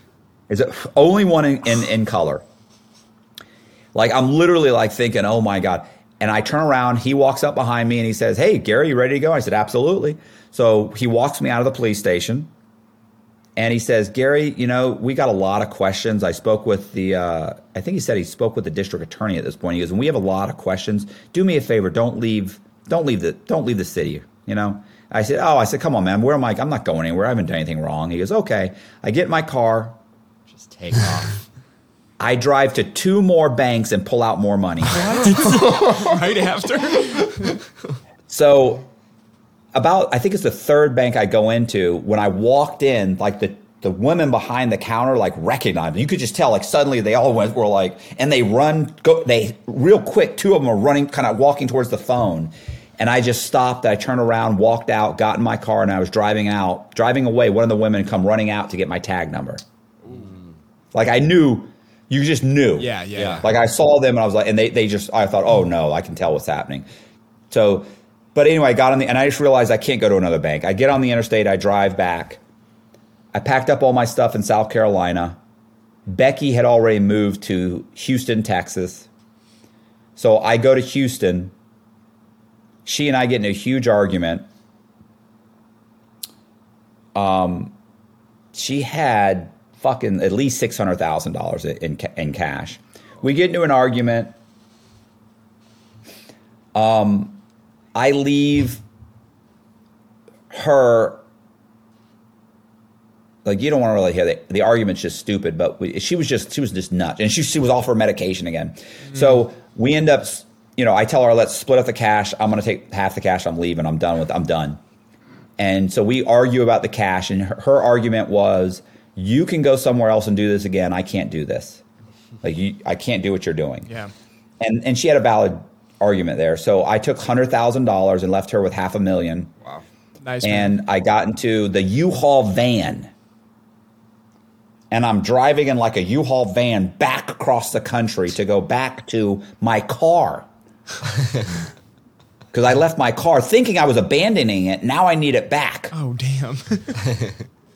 On the way there, I stop and get a TracFone. I call a few people at home. I talk to a mortgage broker that used to work for me named Susan. Susan tells me the FBI has interviewed everybody and to call the FBI agent, she wants to talk to me.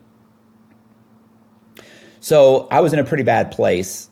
You know, like I just got into an argument with what's her name. I just got barely got out of the bank. I got $100,000. I'm driving a U-Haul van and by this point, I'm driving around in a drive with a driver's license that the cops are probably looking for. True. Like I got some issues. Mm-hmm. Who knows what who Becky's calling? She may have already called and said, "Hey, this guy just took off. Here's what he's driving." I, I don't know. Yeah. So I called the FBI agent. Her name is Agent Special Agent Candace Calderon from the Tampa Police Department Okay. or Ta- Tampa Tampa FBI field office. Um, really, really disliked me. I don't say. I believe you. this woman was just like a zealot. Like she just it- she like and you know you think of the FBI you always think of like professional law enforcement. Yeah, yeah. Absolutely not. Really. I mean just like bottom of the barrel, just very unprofessional. So she's like, you know, you need to turn yourself in. Mm-hmm. And I was like, "Ah, I'm not going to do that. uh, I said, what, what kind of a deal could I get? And she goes, she kept calling me sweetie. She's like, listen, sweetie, we're going to catch you eventually. And I go, oh, okay, well, what's taking you so long? she goes, we're, she goes, well, we're 90% sure where you are. I said, yeah, well, you know, that only counts it with hand grenades, you know, and, and, and horseshoes, you know, I'm like, yeah, like if you, 90%, that's not going to cut it. Yeah. You're like looking back at her. and and she I was like, so if you ever, you know, she goes, she goes, you'll fuck. I remember she goes, you'll, you're gonna screw up eventually. She goes, you're gonna go home, you're gonna see somebody, the neighbors will call. She said, you're gonna get pulled over and get a ticket, and the cop will arrest you. She goes, you're gonna get recognized. Um, she said, and somebody's she goes, and so, somebody's gonna arrest you. She goes, and I went, I said, listen. I said, I've got, oh, I've ha- have over a dozen driver's licenses. I've, I said, I've traveled in and out of the country with, uh, with on passports. I said, I've had three plastic surgeries. And I said, and there's nobody in Tampa that I want to see. I said, so if you ever want to have this conversation in person, you need to figure out what I'm look, how much time I'm looking at. And she was like, I remember she started laughing. She goes, God, you are cocky. and I said, well, I said, I mean, what do you want me to do? Like you, you're, you're expecting me to turn myself in and hope for the best? Yeah. Yeah. And she goes, and so she calls, she said, I'm going to call the U.S. attorney. And she goes, I'll call you back. What's your phone number? You know, as if she didn't already have the phone Yeah. number. The, the phones were much different back then. Like they, your, your, your ID didn't necessarily show up, right? Uh-huh. But she goes, I'll call you back. What's your phone number? And I went, no. I said, you're probably triangulating this phone or something. And she goes, oh, get over yourself. You're not that important. Number one most. And I remember thinking, yeah. who do I think I am? Like, this is stupid. Like, they're not tracking me. But I still was like, eh, you know what? I'll call you back. So I shut off the phone. And it, it turns out later I got the Freedom of Information Act. I found out she called immediately called the U.S. Marshals. The U.S. Marshals immediately had two agents.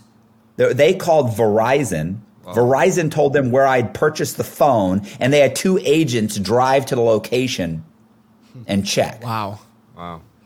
And I happened to, I was actually sitting, I actually waited like an hour at that location.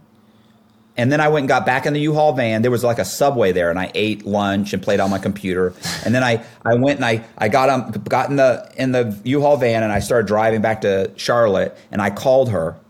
And so when I called her back, she, you know, we went back. I actually called her a couple times back because she didn't have an answer. Called her yet. to say hi. Eventually, she talked to the U.S. attorney. U.S. attorney said seven years. But it turns out as we kept, went back and forth, back and forth, it was seven years for Tampa. Oh. Not, not for Georgia, S- South Carolina, you know? And I was like, holy shit. Like, if it's seven years for just that, I'm done. So I ended up saying, like, you know, basically, I, I ended up, we got into an argument. I just, and I said, you know what, lady? I said, I wouldn't believe you if you told me water was wet. And I threw the phone out, out of the, uh, out the window. And drove all the way back to Charlotte, parked the van, dropped her, dropped the van off, took a taxi back to my apartment. They didn't have Ubers then. Took a taxi back to my apartment, went into the parking garage to get my drop my my car, got my car, drove across the street or just down the street to a Starbucks. And I remember thinking when I went to go get my car, I remember thinking like they were watching the car. Yeah. Like they're definitely here. You know, because by this point they I know they figured it out in South Carolina and they probably tracked me back to to Charlotte. So anyway, I got my car and I was remember feeling really okay after I got my car. And so I drove across kind of across the street from my apartment complex and parked and I went into a Starbucks. And I'm in the Starbucks and I order and then I'm standing there waiting for my my order and I look up and there's two people from the apartment complex. Two of the leasing agents and they're having this like heated discussion while they're looking at me. And then suddenly one of them just turns around and bolts out the back of the Starbucks. And the guy is staring at me. He gets his order and he's just standing there with like a plate, you know, the little foam thing of tray of coffee, staring at me. And I thought it was because I hadn't paid my rent because it's like the fifth. And if you keep in mind, I've been driving all over the place. Like I haven't paying my rent. Why would I pay my rent? I'm not. Com- I wasn't coming back there. So I get my coffee. I walk outside. He follows me outside. I get into my car. I put my stuff down. I'm situating everything. I put my seatbelt on. I'm situating it. And what I didn't know at the time was that the U.S. Marshals were interviewing the people at the apartment complex Oh, at that very moment. Oh, at that very. So she ran in there and told them he's across the street of the Starbucks. he's just getting So I started the car and I'm about I'm basically about to pull out when he starts screaming, he's right here, he's right here. shit. Um, he drops it, and this sounds stupid. He drops the the ca- the coffees.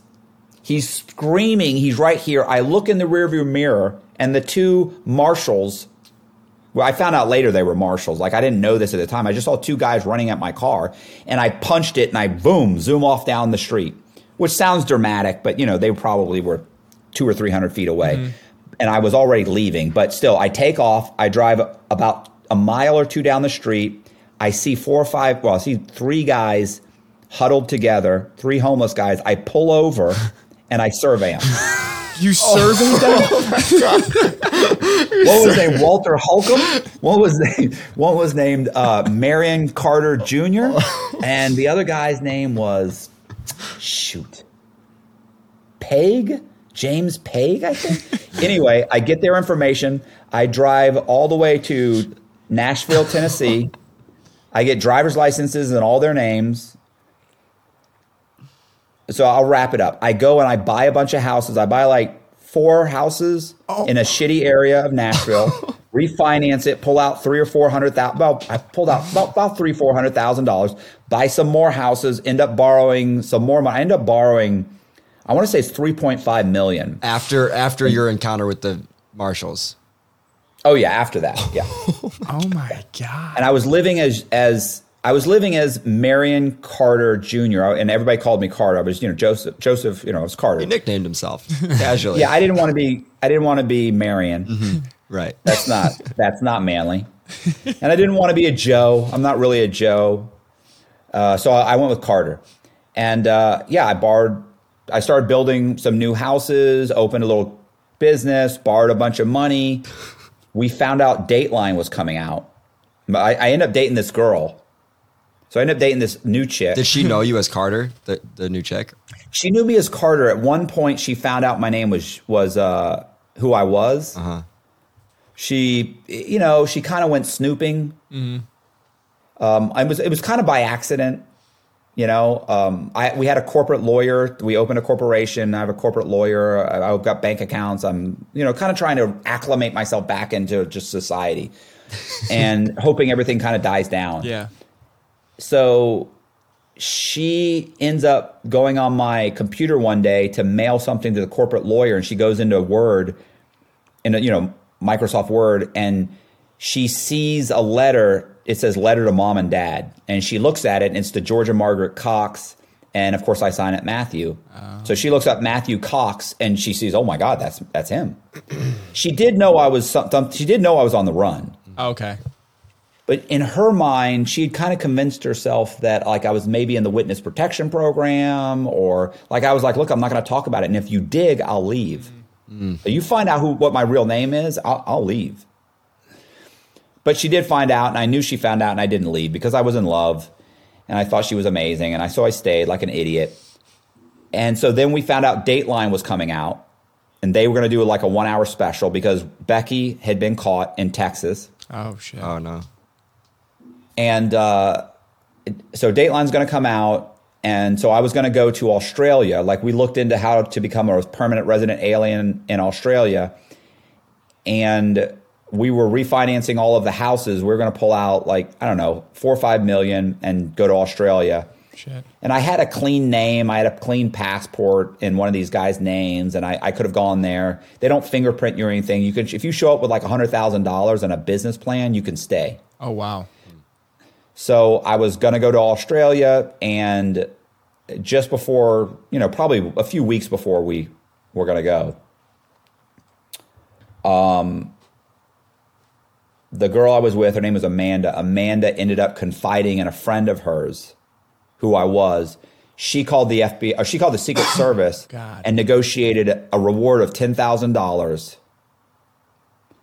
And the Secret Service God, they're set cheap. up That's all they gave her. Yeah, what's so funny is if you had, if she'd come to me, like I'd have given her half a million dollars. Yeah. Literally. Yeah. Like you could still call the FBI. You could still call them. Just give me a head start Yeah. Wow. in, in cash. so, um, but you know, it didn't work out that way. So she called them. Uh, they watched the house for a few days, and then one day when I went, you know, I went home and they grabbed me. Like it's more complicated than that, but yeah, I don't want to kill you guys um, No, I with love the it. time it takes. But basically, yeah, I, I come home one day, and sure enough, and they arrest me. No way. So then after that, did you just immediately like how long did it take for you to kind of get fully convicted? Was that a long process or did they bring you right Your in? and your you're- your mic is like really low. oh, is Hello? it? Is this better? You might. Um, well, I mean, yeah, you might want to turn it up. something. But anyway, yes. So how long before I was convicted? What do you mean? Like, did it take a while to go? Like, did you just go to jail right away and then you were convicted? You were in prison for that long, or did it kind of bounce? It takes about a year. Takes about a year. The process takes it six months to a year, and that's if you're pleading guilty. Hmm. Like the feds aren't in a hurry. yeah. So I plead guilty. Um, I get 26 years. I go to federal prison. Um, and then uh, while I'm in federal prison, I get my sentence reduced twice. Oh, okay. So I had, when I first got arrested, they asked me to be interviewed by Dateline. I was interviewed by Dateline. But at sentencing, they, they said, well, we're, it's not enough to give him a reduction, so we're not going to reduce his sentence. Oh, Uh, typically, a reduction is when you cooperate against somebody, you snitch on somebody, and they get arrest, they get arrested, and then they give you time off. Well, you know, every like nothing I told them uh, led to any arrests, right? So I end up, I do the Dateline interview, but I end up getting 26 years. They don't want to give me anything for it. So maybe a few years later, American Greed reaches out to my lawyer and me, and they want to be interviewed. So I'm interviewed by American Greed. They say they'll, the government says we'll give you a, a reduction for that. They don't. Shit. Then our, our uh, a, a guy named uh, Jim Montrum that he runs a mortgage school, a national mortgage school that trains mortgage brokers. He reaches out and says, "I'd like it if you'd write an ethics and fraud course that I can teach the mortgage brokers to help with their their continuing education courses."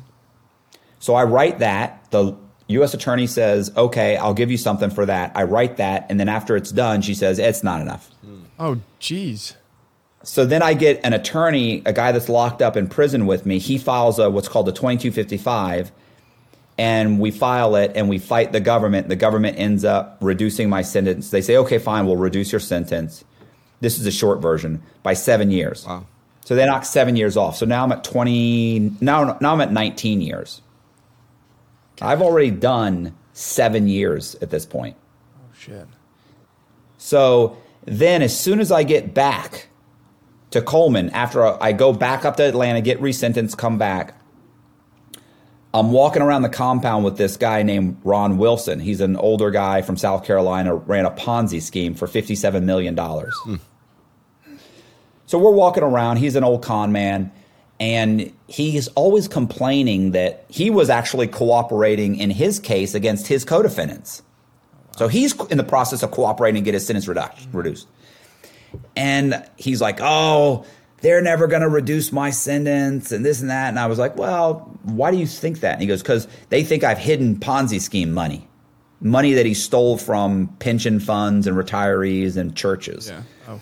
He thinks they think I've I, I hid that money. I said, well, you didn't hide the money, so don't worry about it. They can't withhold it. They have to, they'd have to prove that. Mm-hmm.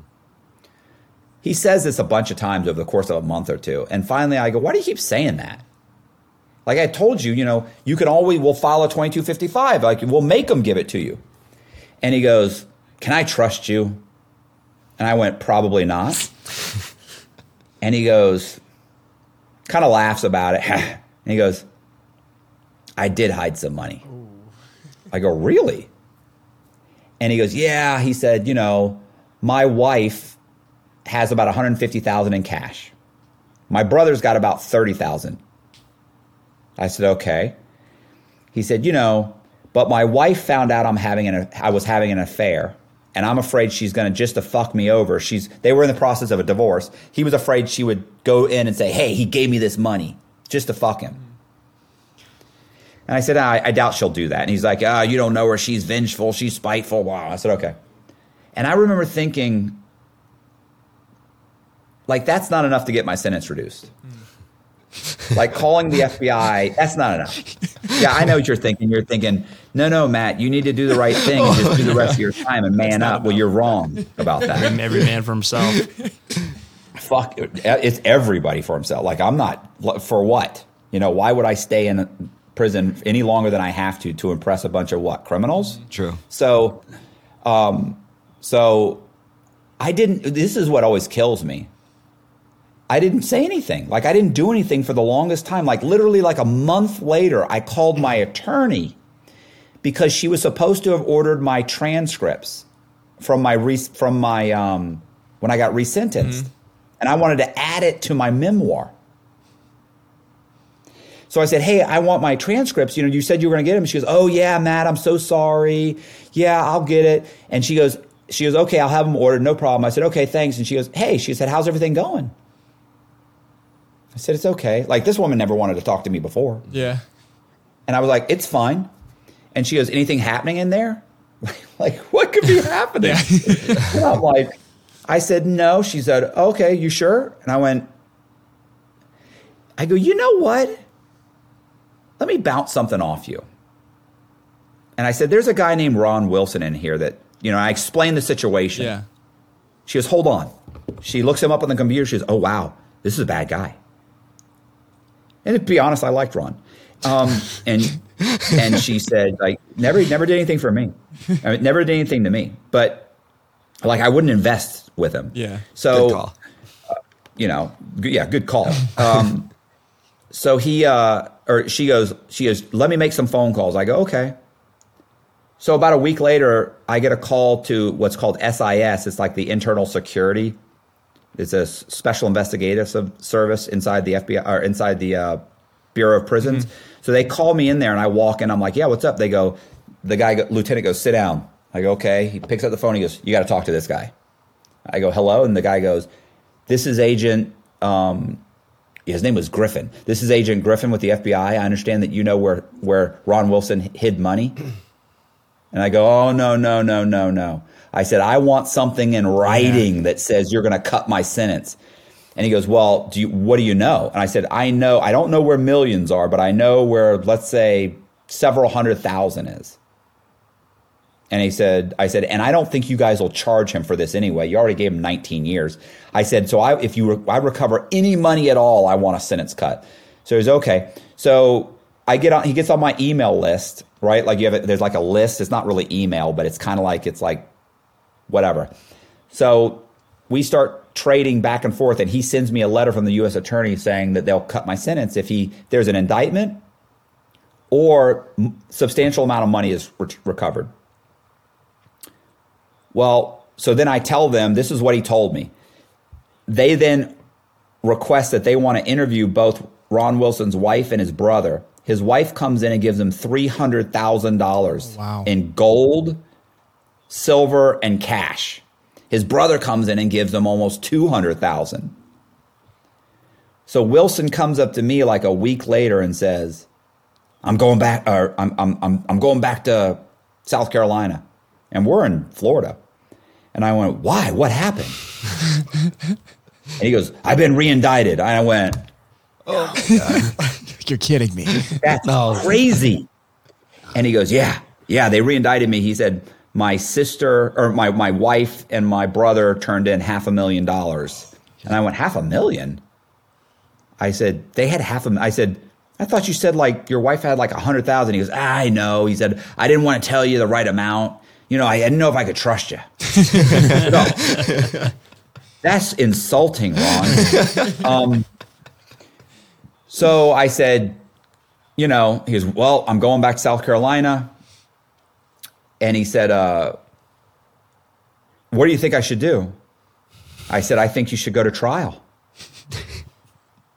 because I figured if he went to trial, they'd call me as a witness and I get to testify against him. And that's the best kind of sentence reduction you can get where you actually testify against them. So I was just like, don't you take any shit from these people, Ron. You hold out. You go to trial. You man up. Don't take shit from They got nothing on you.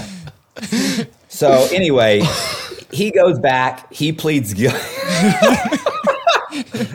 he pleads guilty. He doesn't go to trial, unfortunately. He, he like you guilty. pussy. Yeah, that's just.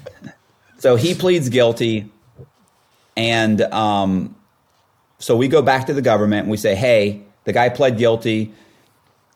He got six more months. His wife and brother got probation, like one year probation. Um, I think one of them had to do like hundred hours of community service. Um, so go back to the we go to the U.S. attorney and say, "Hey, well, I want my sentence reduced," and they say, "I don't even know what you're talking about." No. I said, "What?" So we file a we file a 2255 again. That same lawyer that was locked up with me filed it again. And the government comes back and says, Your Honor, we don't know what Mr. Cox is talking about. So then I mail a copy of the letter that they had written to the Secret Service agent that gave me the letter. And the judge says, I'm ordering an evidentiary hearing because he now knows that the government's lying. And the government comes back and they say, you know, of course, they send a lawyer out to talk to me, Yeah. and the lawyer says, "Look, they'll reduce it by one level, which was like twenty months." We argue back and forth, back and forth over the next few months. I get them all the way up to sixty months, five years off my sentence. They say okay. They reduce my sentence by five years. I'm basically a year and a half away from going home at that point. I got about get about seven months halfway house, so I, I did about nine or t- about about a year. I did roughly a year after that, and I and I ended up in the halfway house. That's Damn. that is Damn. the short version of the story. I mean, I could go on and on, tell you all the quick twists and turns, and That's, That's so wild. Yeah, what that- a what a wild roller coaster of a That's first half of crazy. They life. didn't like uh, also honor any of the shit that they told you they were going to do. That's no, they don't ridiculous. like me. I'm not. I mean, I know that you guys look at me and you guys think cool guy. These guys, the, the government doesn't look at me like that. They don't like me. yeah. You don't say. They don't like me. so, um, you know, while I was incarcerated, like I wrote my memoir, and then I wrote, um, I wrote. Uh, have you ever seen War Dogs? Yeah, remember we, we- talked about this? Uh, you were his cellmate, right, Efraim's? I wasn't his cellmate. Oh. I was. Uh, he was in actually in another unit, but I, I ended up writing his. I wrote his memoir. His, Okay, his yeah. version of it, right? Yes, his version. So I wrote his memoir, and uh, I wrote another of these guys. I wrote a book called Oxy Rush. I got a book deal for that. Uh, they were in. I got them in Rolling Stone magazine. I optioned the film rights to that. Um, I got. I I wrote like six books Damn. and about two dozen uh, short stories. And uh, so when I got out of prison, you know, I started a podcast and you know, published. You know, most of the books on are they're on Amazon, except for the Diveroli book. Uh, he he um you know he has control of that book, and I think it is on. It's on. There's an e version of it. Oh yeah. So yeah, I ended up suing him. You know, he never paid me, uh, I, as, for, and so I had to sue him. So I ended up suing him, and he settled with me. And uh, yeah, I've got that's it. I've I've wrote a bunch of books. I got out. I published the books. I do a podcast, and that's what I'm doing now. That is incredible. That's an insane, insane fucking story. I've optioned four of the stories that I wrote, and I'm working on other ones right now. So I got a couple of being turned into documentaries. oh sweet. That's awesome. I can't wait So- to see that. They need to do a Netflix series about you. yeah, they do. Like, That'd be so I know, interesting. but, I know, and I would love that. That would Yeah. be I I would, incredible. I would love to do that. That would be great. But I'm not.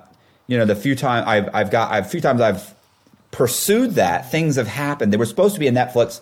There's a company called um, Blumhouse Productions, heard and oh, they've done everything. Like they've done a ton of stuff.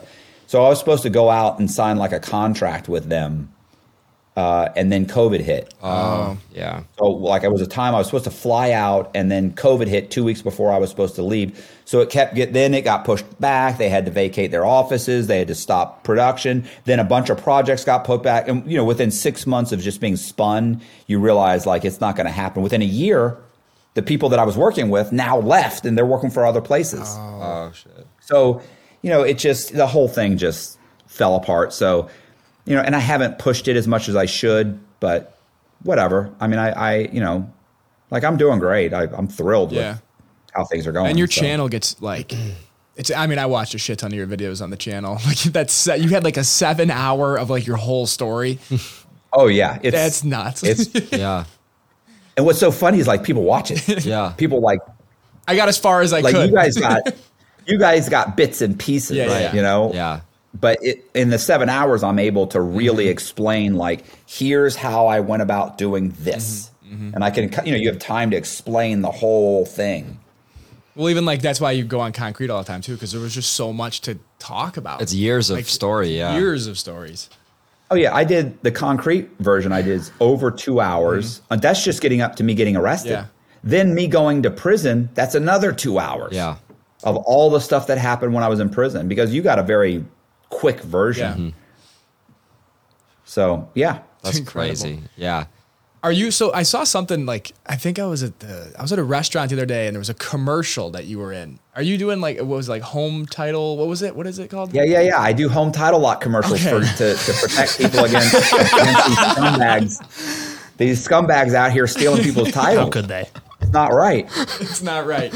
Oh my god. right. So I'm just trying to do the right thing. Yeah. Do you find it hard Uh, to to not get back into stuff like that when you know how easily how easy it could be done? Oh, bro, I think about it like all the Yeah, time. yeah. Like, you know, all the time. But, you know, what are you going to? You know, eh, listen, things are, and things are good here. Like, you know, it's, people don't even realize how good it is out here. Yeah. Right. Like you're Like if you had everything stripped away from you for five or ten years and you walked out, you'd be like, "Oh my god!" Like, e- like you can be living in the projects, not have a job, be on food stamps, and still living amazingly. Mm-hmm. It might put your a lot into perspective when you serve a little bit of time. You see like what you're Yep. missing. I mean, that's the one that you can't get back is time. Exactly. So that's what's really So I mean, imagine you- getting out. I'm 49. I was 49 years old when I got out. Like I just turned 50. I turned 53. So, um, you know, 49 years old, starting over from scratch. I owe six million dollars in restitution. Like that's not a great. That's not great. Do they um like garnish just like any money you make, or do you have to like pay it back in like lump sums? How does that work? Well, no, I mean, think about it. they they you know not in any money. Everyone always says that. So they take all your money, but bro, I mean, I'm not all of it. Yeah. Um, you know, I I what they do is they take like anything I make over like I pay I have to pay hundred dollars a month, and anything I make over like four thousand dollars, they take twenty five percent of. Oh, okay. Okay. And that just goes until that. right. paid. So sometimes I make sometimes I pay eight hundred dollars a month. Sometimes I pay. 150 Yeah. sometimes it's 500 sometimes it's 3 you know it changes every month depending on what i make Yeah. Interesting. So yeah, but you know, hopefully this YouTube thing works out. Well, it seems like it's going really good for Yeah, you it so seems far. like I mean, it, you've got yeah. such an interesting story too that it's something that people want to listen to, engage with. I mean, Yeah, you've done enough where you don't really need to go back. Like now you got your own story that you could tell Yeah. and you could make a lot with that, I think. Um, especially if you get Yeah. like Well, a, and I like interviewing people. Yeah. yeah. it's fun. You know, that's yeah. It, it, it's it's fun. It's interesting. You get so many different perspectives and stories and it's cool to hear just different like a life that you've never seen. You get to interview somebody and see like, okay, fuck, that guy's life's crazy. Like you're like you, all bullshit aside, like you know whatever you did, like your story's insane. You're a very good speaker, and obviously you know you're very smart because you couldn't figure that out stuff Yeah. out without being smart. So that obviously rolls over to anything you do. So Right. books, short stories, podcasts. I mean, if you're intelligent, you're intelligent. Passports. Well, I appreciate it. Let's, you know, I'll tell you in another. If hopefully things keep going well for the next year or so. yeah. Yeah. And uh, because I, I keep feeling like once YouTube kind of pays, if I can get to the point where YouTube pays for my bills, mm-hmm.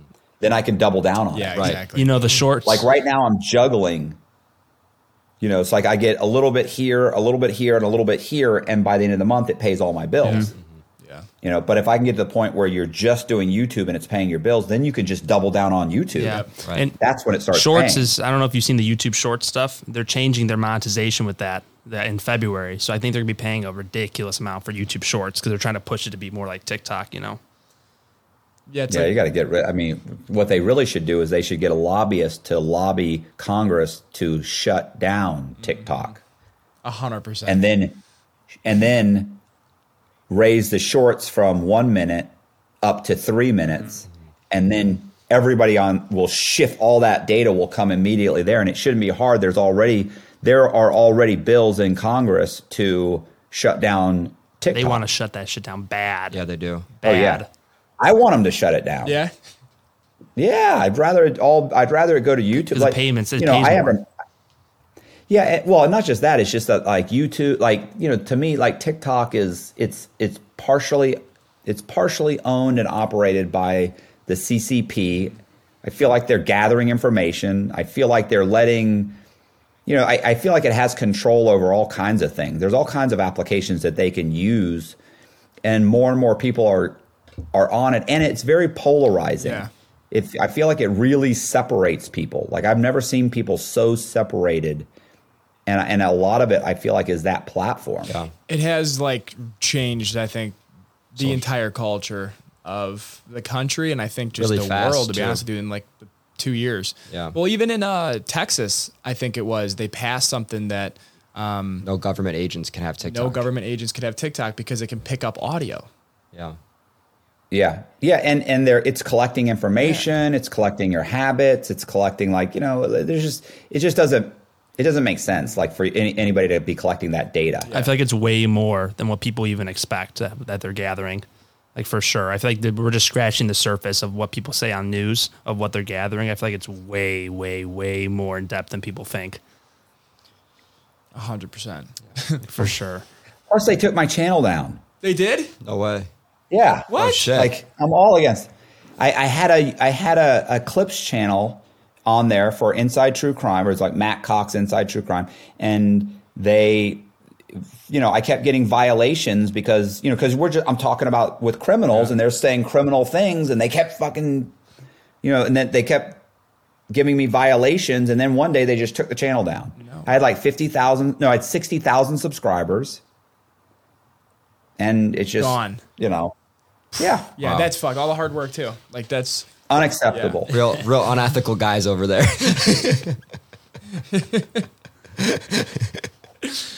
well, awesome. Exactly. I love it. Yeah, This I has mean- been amazing. Yeah, thank you This so is- much. yeah, I appreciate it This has been a lot of Sure. fun hearing your story. Let's definitely. I, I would love to have you back on again Yeah, in we the need next few another months one. and, and just dive even deeper into Yeah. some of these, um, you know, areas of your life. But Yeah. And Yeah, hopefully, and hopefully we can Do it in help- help- person. Help, drive some traffic towards Yeah. you as well. All right. Well, I, I, yeah, definitely. I appreciate it. Let me know. Before we end, Matt, you have my cell number now. Yeah, so before, before we awesome. Well, thank you very much. I appreciate, Appreciate it. This it. was fun. Thank, Thank you you. guys for watching. Peace. later. All right, cool. Hey, Awesome.